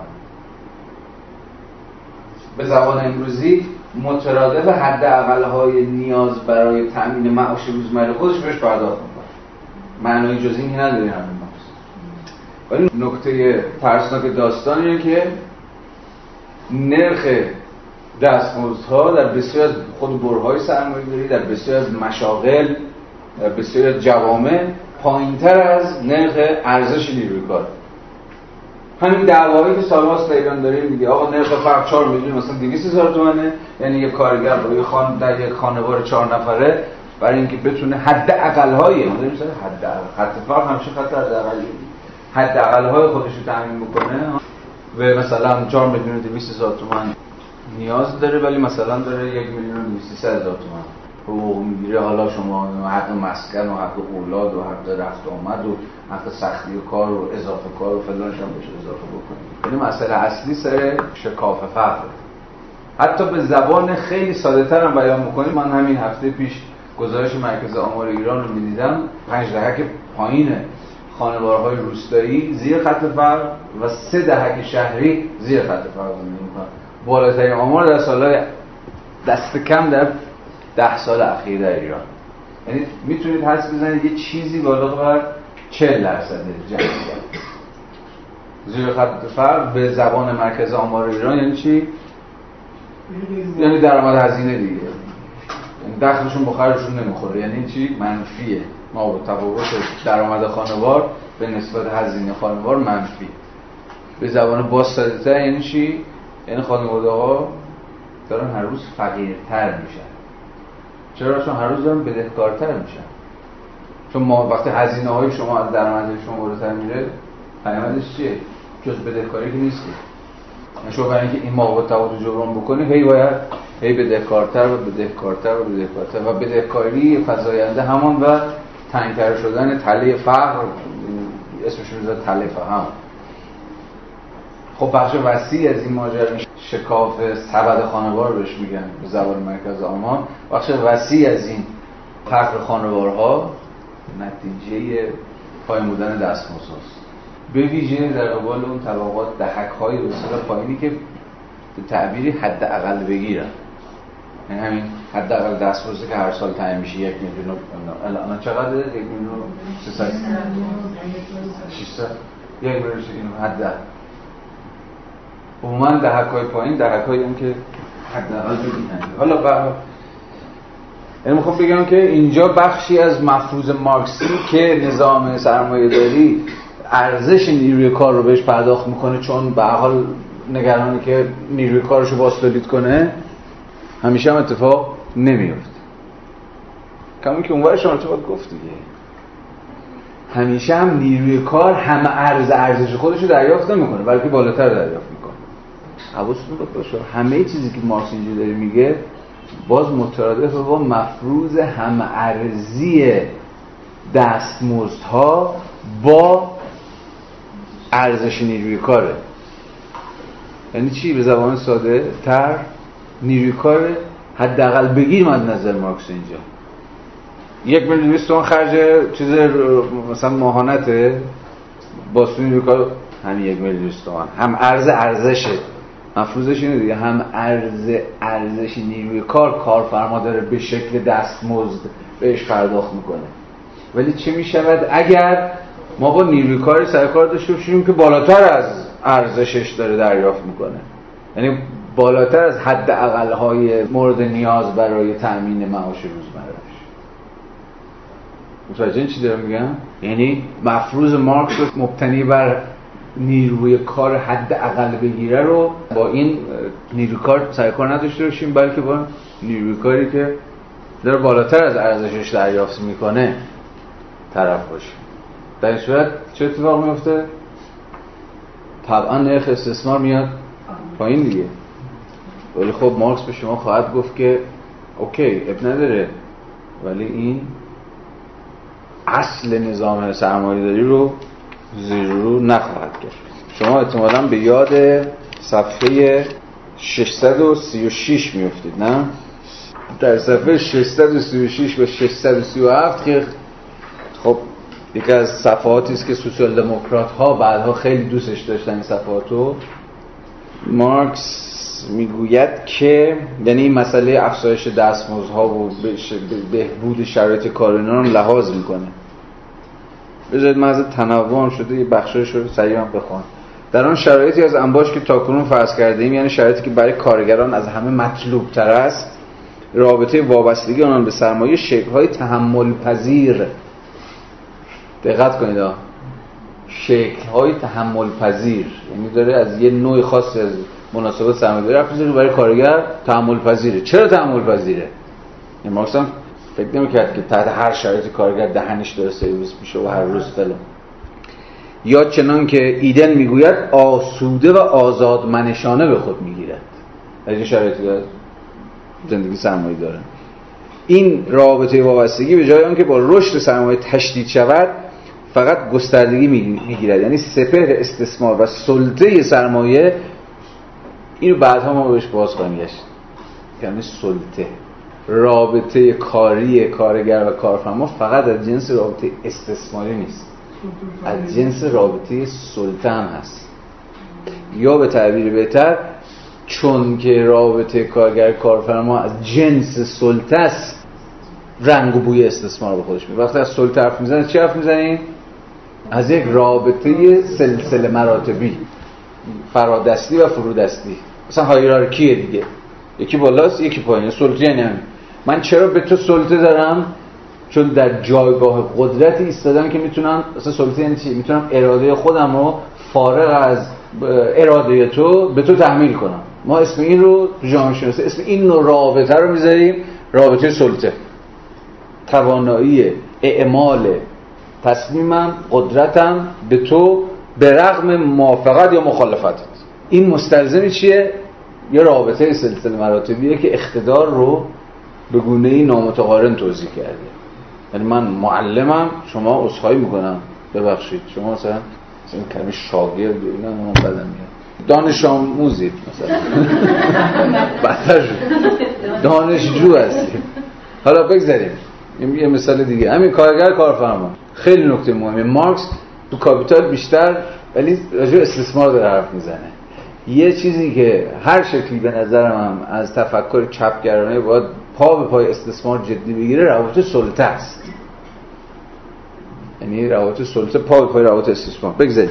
یعنی سپر استثمار و سلطه سرمایه و رشد ابعادش و نیز تعداد افراد تابعان صرفا گسترش بیشتری می‌یابد. بنابراین بخش بزرگتری از محصول اضافی خود کارگران که همواره افزایش می‌یابد و پیوسته به سرمایه افزوده تبدیل می‌شود به صورت وسیله پرداخت به آنها برمیگردد یعنی چی؟ به شکل وسیله پایان پول یعنی چی؟ دستمزد.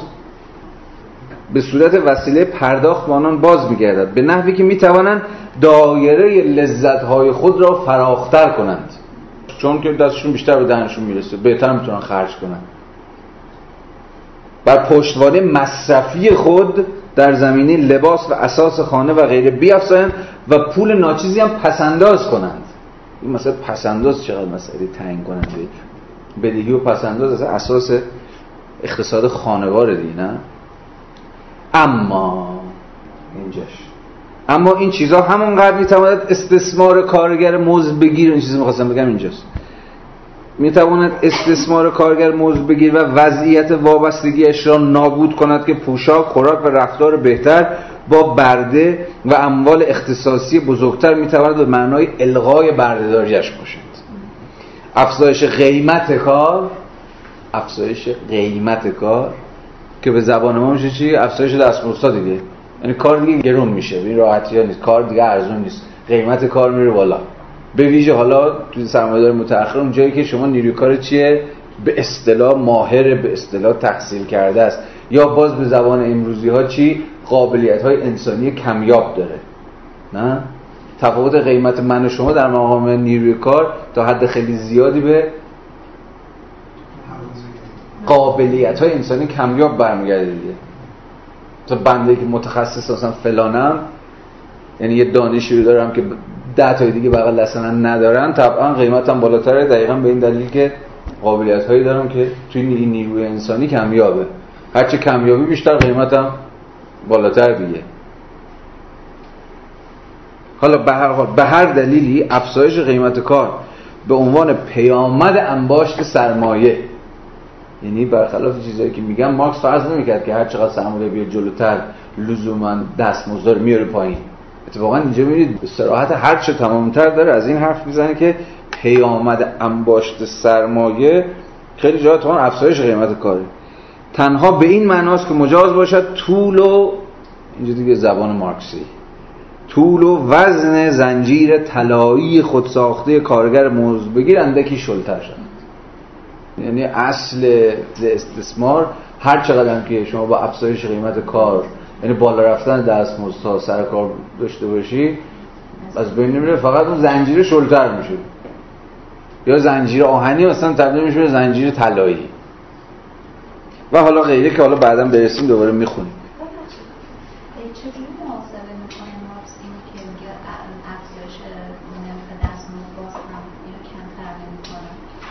نمیگه کمتر نمی‌کنه. مطمئنا افزایش قیمت کار مترادف با کاهش نرخ استثماره. خب دیگه چون معتقد اساس سرمایه داری که مبتنی بر انباشت ارزش اضافیه این افزایش صرفا که شما یه سهم بیشتری از این ارزش اضافی دارید می‌کنید رو به جیب بزنید. در نیروی کار. ولی میگه که ببین سرمایه داری تا زمانی که سرمایه داری مبتنی بر منطقش مبتنی بر انباشت. این انباشت این ارزش اضافی. خود این هیچ وقت صفر نمیشه به زبان ساده تر. یا تازه پیچیده تر از این. اگر افزایش قیمت کار من مترادف با کاهش قیمت کار یکی دیگه. سرمایه‌داری با جهانی بفهمیم دیگه. اگر قیمت نیروی کار مثلا در اروپای غربی و واسطه جنبش های چپ سوسیالیست‌ها سوسیال دموکرات‌ها مبارزات خود کارگرا کردن و خیلی فاکتورهای دیگه افزایش پیدا کرد یعنی چی؟ یعنی هزینه تولید رفت بالا دیگه به زبان عقل اقتصادی رایج بخوایم صحبت بکنیم. اتفاق افتاد چی بود؟ سرمایه به سمت کشورهای جهانی. شدن سرمایه اولین چیزش یعنی حرکت آزادانه سرمایه در بین مرزها دیگه. آقا دیگه صرف نمی‌کنه مثلا کارخونه ها تو خود فرانسه کارخونه تو خود آلمان کارخونه تو خود فلان و خب مهاجرت سرمایه رو شما دارید به سمت چی؟ بازارهای با نیروی کار ارزان. این دیگه الان خواجه شیرازه که ندونه. که تا چه پایه بزرگترین شرکت های تولیدی تولید صنعتی سرمایه داری پاتوقشون توی همین جوامی است که نیروی کار ارزونی دارن شرایط کار آسانگیرانه دارن قوانین کار انعطاف پذیری دارن و غیره و غیره و غیره. حالا بنگلادش و سریلانکا و هند و چین و ویتنام و کامبوج و غیره و غیره دیگه. خیلی عقلانی آخه چهار کاری به روح شیطانی زمین هم نداره. طبعا هر کجا که شرایط تنگ شرایط بهش تنگ بیاد حالا این شرایط می‌تونه هر چی باشه. مالیات افزایش پیدا بکنه قانون رو کار یقش رو بگیره. اتحادیه و سندیکای کارگری قوی باشن دستمزد رو شل می‌کنه میره جای دیگه. حالا از بهشت های مالیاتی گرفته که دو سال پیش بودون گندش اون شرکت تو پاناما که یادتونه که فکر کنم می‌کنم ویکیلیکس و اینا لو داده بودنش. که چه رسوایی دامن زد. ولی خب خیلی نرمال بود دیگه. کسی تعجبی نکرد. چون فرض بود که اصلا این انباشت سرمایه نمی‌تونه بدون این منافذ که از مجموعه نفس بکشه دوام بیاره خفه میشه. بعد مثلا همین به اصطلاح امروز میگن دیگه بهشت های مالیاتی و شرط اساس انباشت سرمایه است. یعنی جایی باید باشه حیات خلوتی که شما درش بتونی مثلا شرکت ثبت کنی و اونجا مثلا مجبور مالیات و اینجور چیزام نباشی. با مزه ترینش نخست وزیر ایسلند بود نه؟ که تو اروپا معروف بود به لیدر و حزب چیز ایسلند. سوسیالیست ایسلند چی بود؟ معروف بود به مبارزه با فراهم مالیاتی و اینا. اصلا از قبل همین هم رأی آورده بود. که؟ همین آقا که شرکت ثبت شده تو ایسلند داشت که بعد مجبور به استعفا شد و اون داستانه. نمی‌دونم شنیدید ماجراش نه. خب بذار اینو بخونیم دیگه تمام کنیم دیگه این پاراگرافو دوره دوم فرآیند کار که طی نیروی کار کارگر اصلا کار لازم نیست یا درگیر کار لازم نیست. کارگر باز هم واقعا نیروی کار صرف می‌کند. اما کار او اصلا کار لازم نیست و هیچ ارزشی را برای خودش ایجاد نمی کند ارزش ایجاد می کند اما نه برای خودش. او ارزش اضافی می آفریند که برای سرمایدار تمام جاذبه های چیزی را دارد که از هیچ خلق شده است. هیچ هم ایتالیک کرده دیگه. اما کریشو اکس نیهیلو خلق از هیچ. برای کار فرما یا سرمایدار جاذبه های جور خلق از هیچ رو داره ارزش اضافی انگار. من این بخش از کار روزانه را زمان کار اضافی و کار صرف شده تا این مدت تا کار اضافی و طبعا ارزش تولید شده در این زمان اضافی رو ارزش اضافی. مینامم. همانطور که به طور کلی برای درک درست ارزش اهمیت دارد تا آن را در حکم انعقاد محض زمان کار همچون عینیت یافتگی محض کار بشناسیم به همان نحو برای درک صحیح ارزش اضافی فهم آن به عنوان انعقاد محض زمان کار اضافی یا عینیت یافتگی محض کار اضافی مهم است. آنچه صورتبندی های گوناگون اقتصادی و اجتماعی جامعه را از هم متمایز می کند باز یکی دیگه از ویژگی‌هایی که برای تفاوت بین سرمایه‌داری دیگر اشکال تاریخی قائل میشه مثلا تمایز بین جامعه مبتنی بردهداری و جامعه مبتنی بر کار مزد بگیری که همون سرمایه‌داری باشه شکلی است که در آن این کار اضافی در هر حالت از تولید کننده بیواسطه یعنی کارگر بیرون کشیده میشه. یعنی تفاوت فرماسیون اجتماعی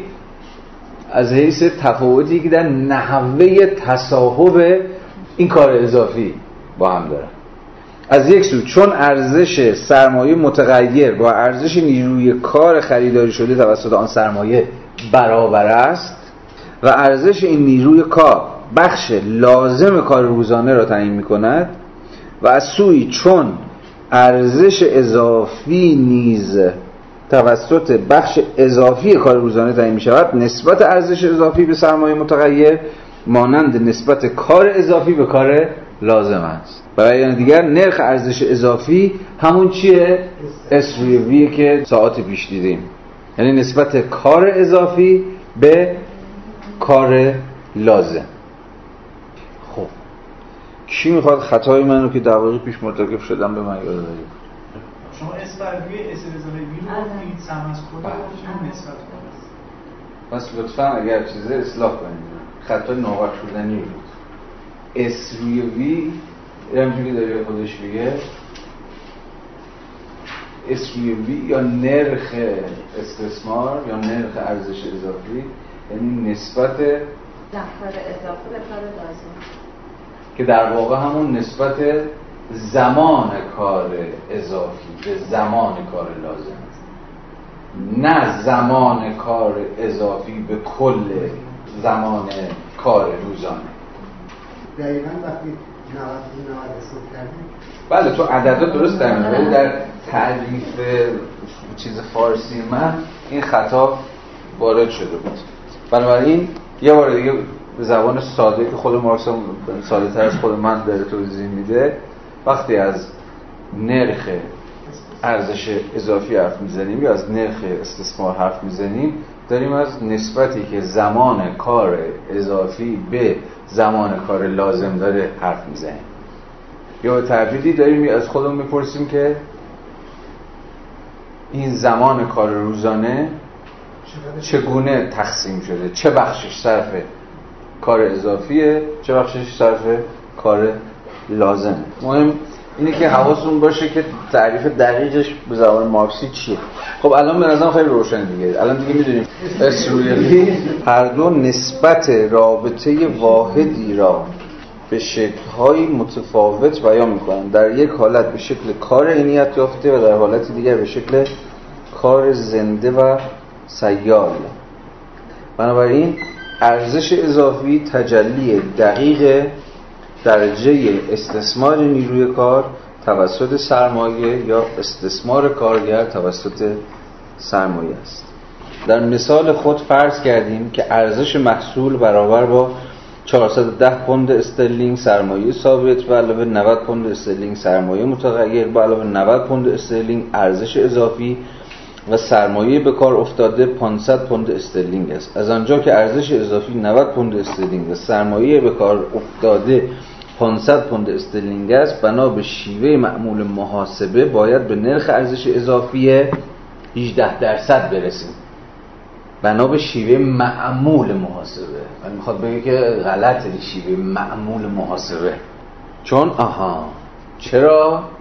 چون معمولا آن را با نرخ سود اشتباه می‌گیرن فکر می‌کنم جلسه پیش یا شدم جلسه قبلش بود. جلسه قبل بود. که از تفاوت بسیار بسیار تعیین کننده تفاوت نرخ سود و نرخ استثمار حرف زدیم. این دوتا رو که خیلی از رفقای مارکسیست با هم اشتباه می‌گیرن باید از هم اکیداً جدا کرد. نرخ استثمار در یک کلام همان S روی V ه ولی نرخ سود اس روی سی علاوه ویه یعنی در نرخ سود سرمایه ثابت هم یا سهم سرمایه ثابت هم در مخرج کسر محاسبه میشه. یا به تعبیری مسئله ساده نیست که اگر نرخ استثمار مثلا در کارخونه x 100 درصده یعنی که کارفرما همه اونو می‌گیره تپ می‌ذاره به خودش. بخش وسیع اون ارزش اضافی رو جذب یا خرج یا هزینه سرمایه ثابت میشه. مثلا نگهداری وسایل. اجاره ساختمون مثلا. چه می‌دونم پول آب و برق و گاز و هزار تا کوفت دیگه. واجب به معمور برق مثلا. زیر سیبیلی به اون. و هزار یک داستان دیگه. ملتفتین بسیار نکته مهمی ها. یعنی نرخ استثمار می‌تونه در یک کارخونه بسیار بالا باشه.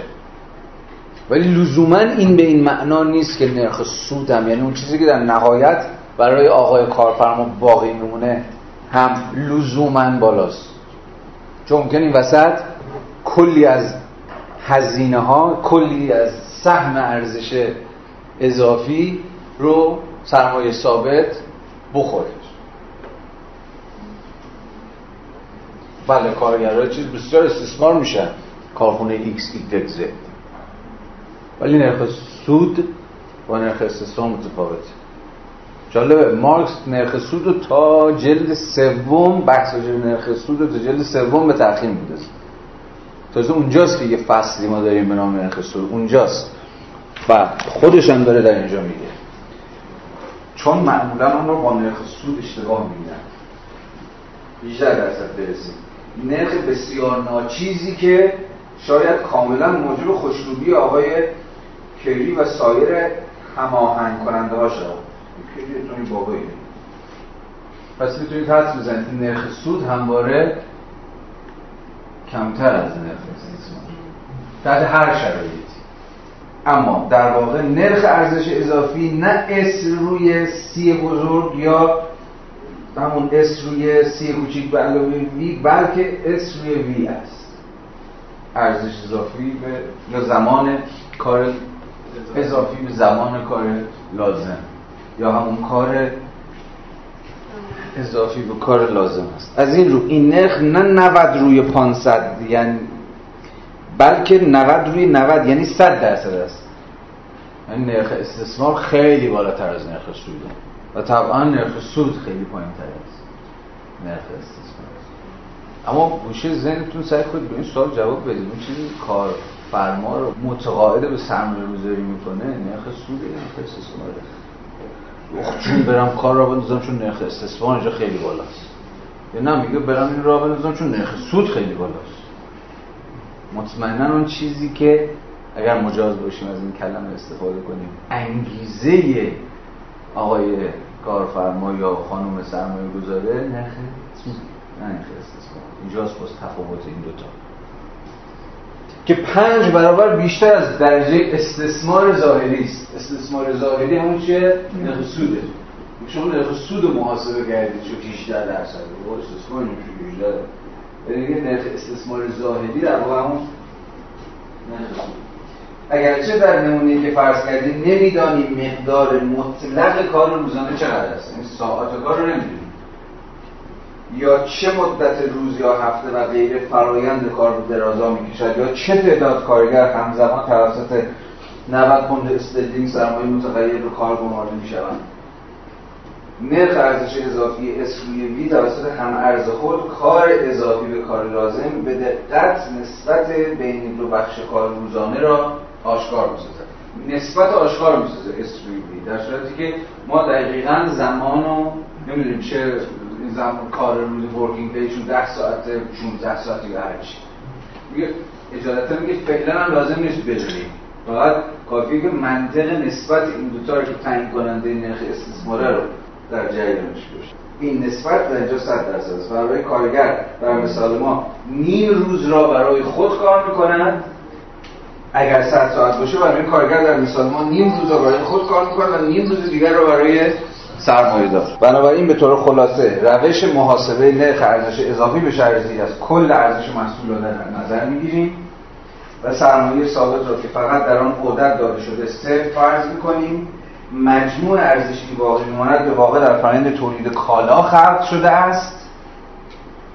اگر مقدار ارزش اضافی معلوم باشد ما فقط باید آن را از این باقی مانده کم کنیم. تا سرمایه متغیر را بیابیم. اگر سرمایه متغیر معلوم باشد و بخواهیم ارزش اضافی رو معین کنیم سرمایه متغیر را از این باقی مانده کم کنیم اگر هر دو معلوم باشن ما فقط باید عمل پایانی یعنی نسبت اسوی وی یعنی همون نسبت ارزش اضافی به سرمایه متغیر رو محاسبه کنیم. و غیره و غیره تا ابتدای صفحه 243 بازنمود ارزش محصول توسط اجزای متناسب متناظر محصول مرسی که تمام کردید کلاسمون رو خیلی فرق بالا تا هفته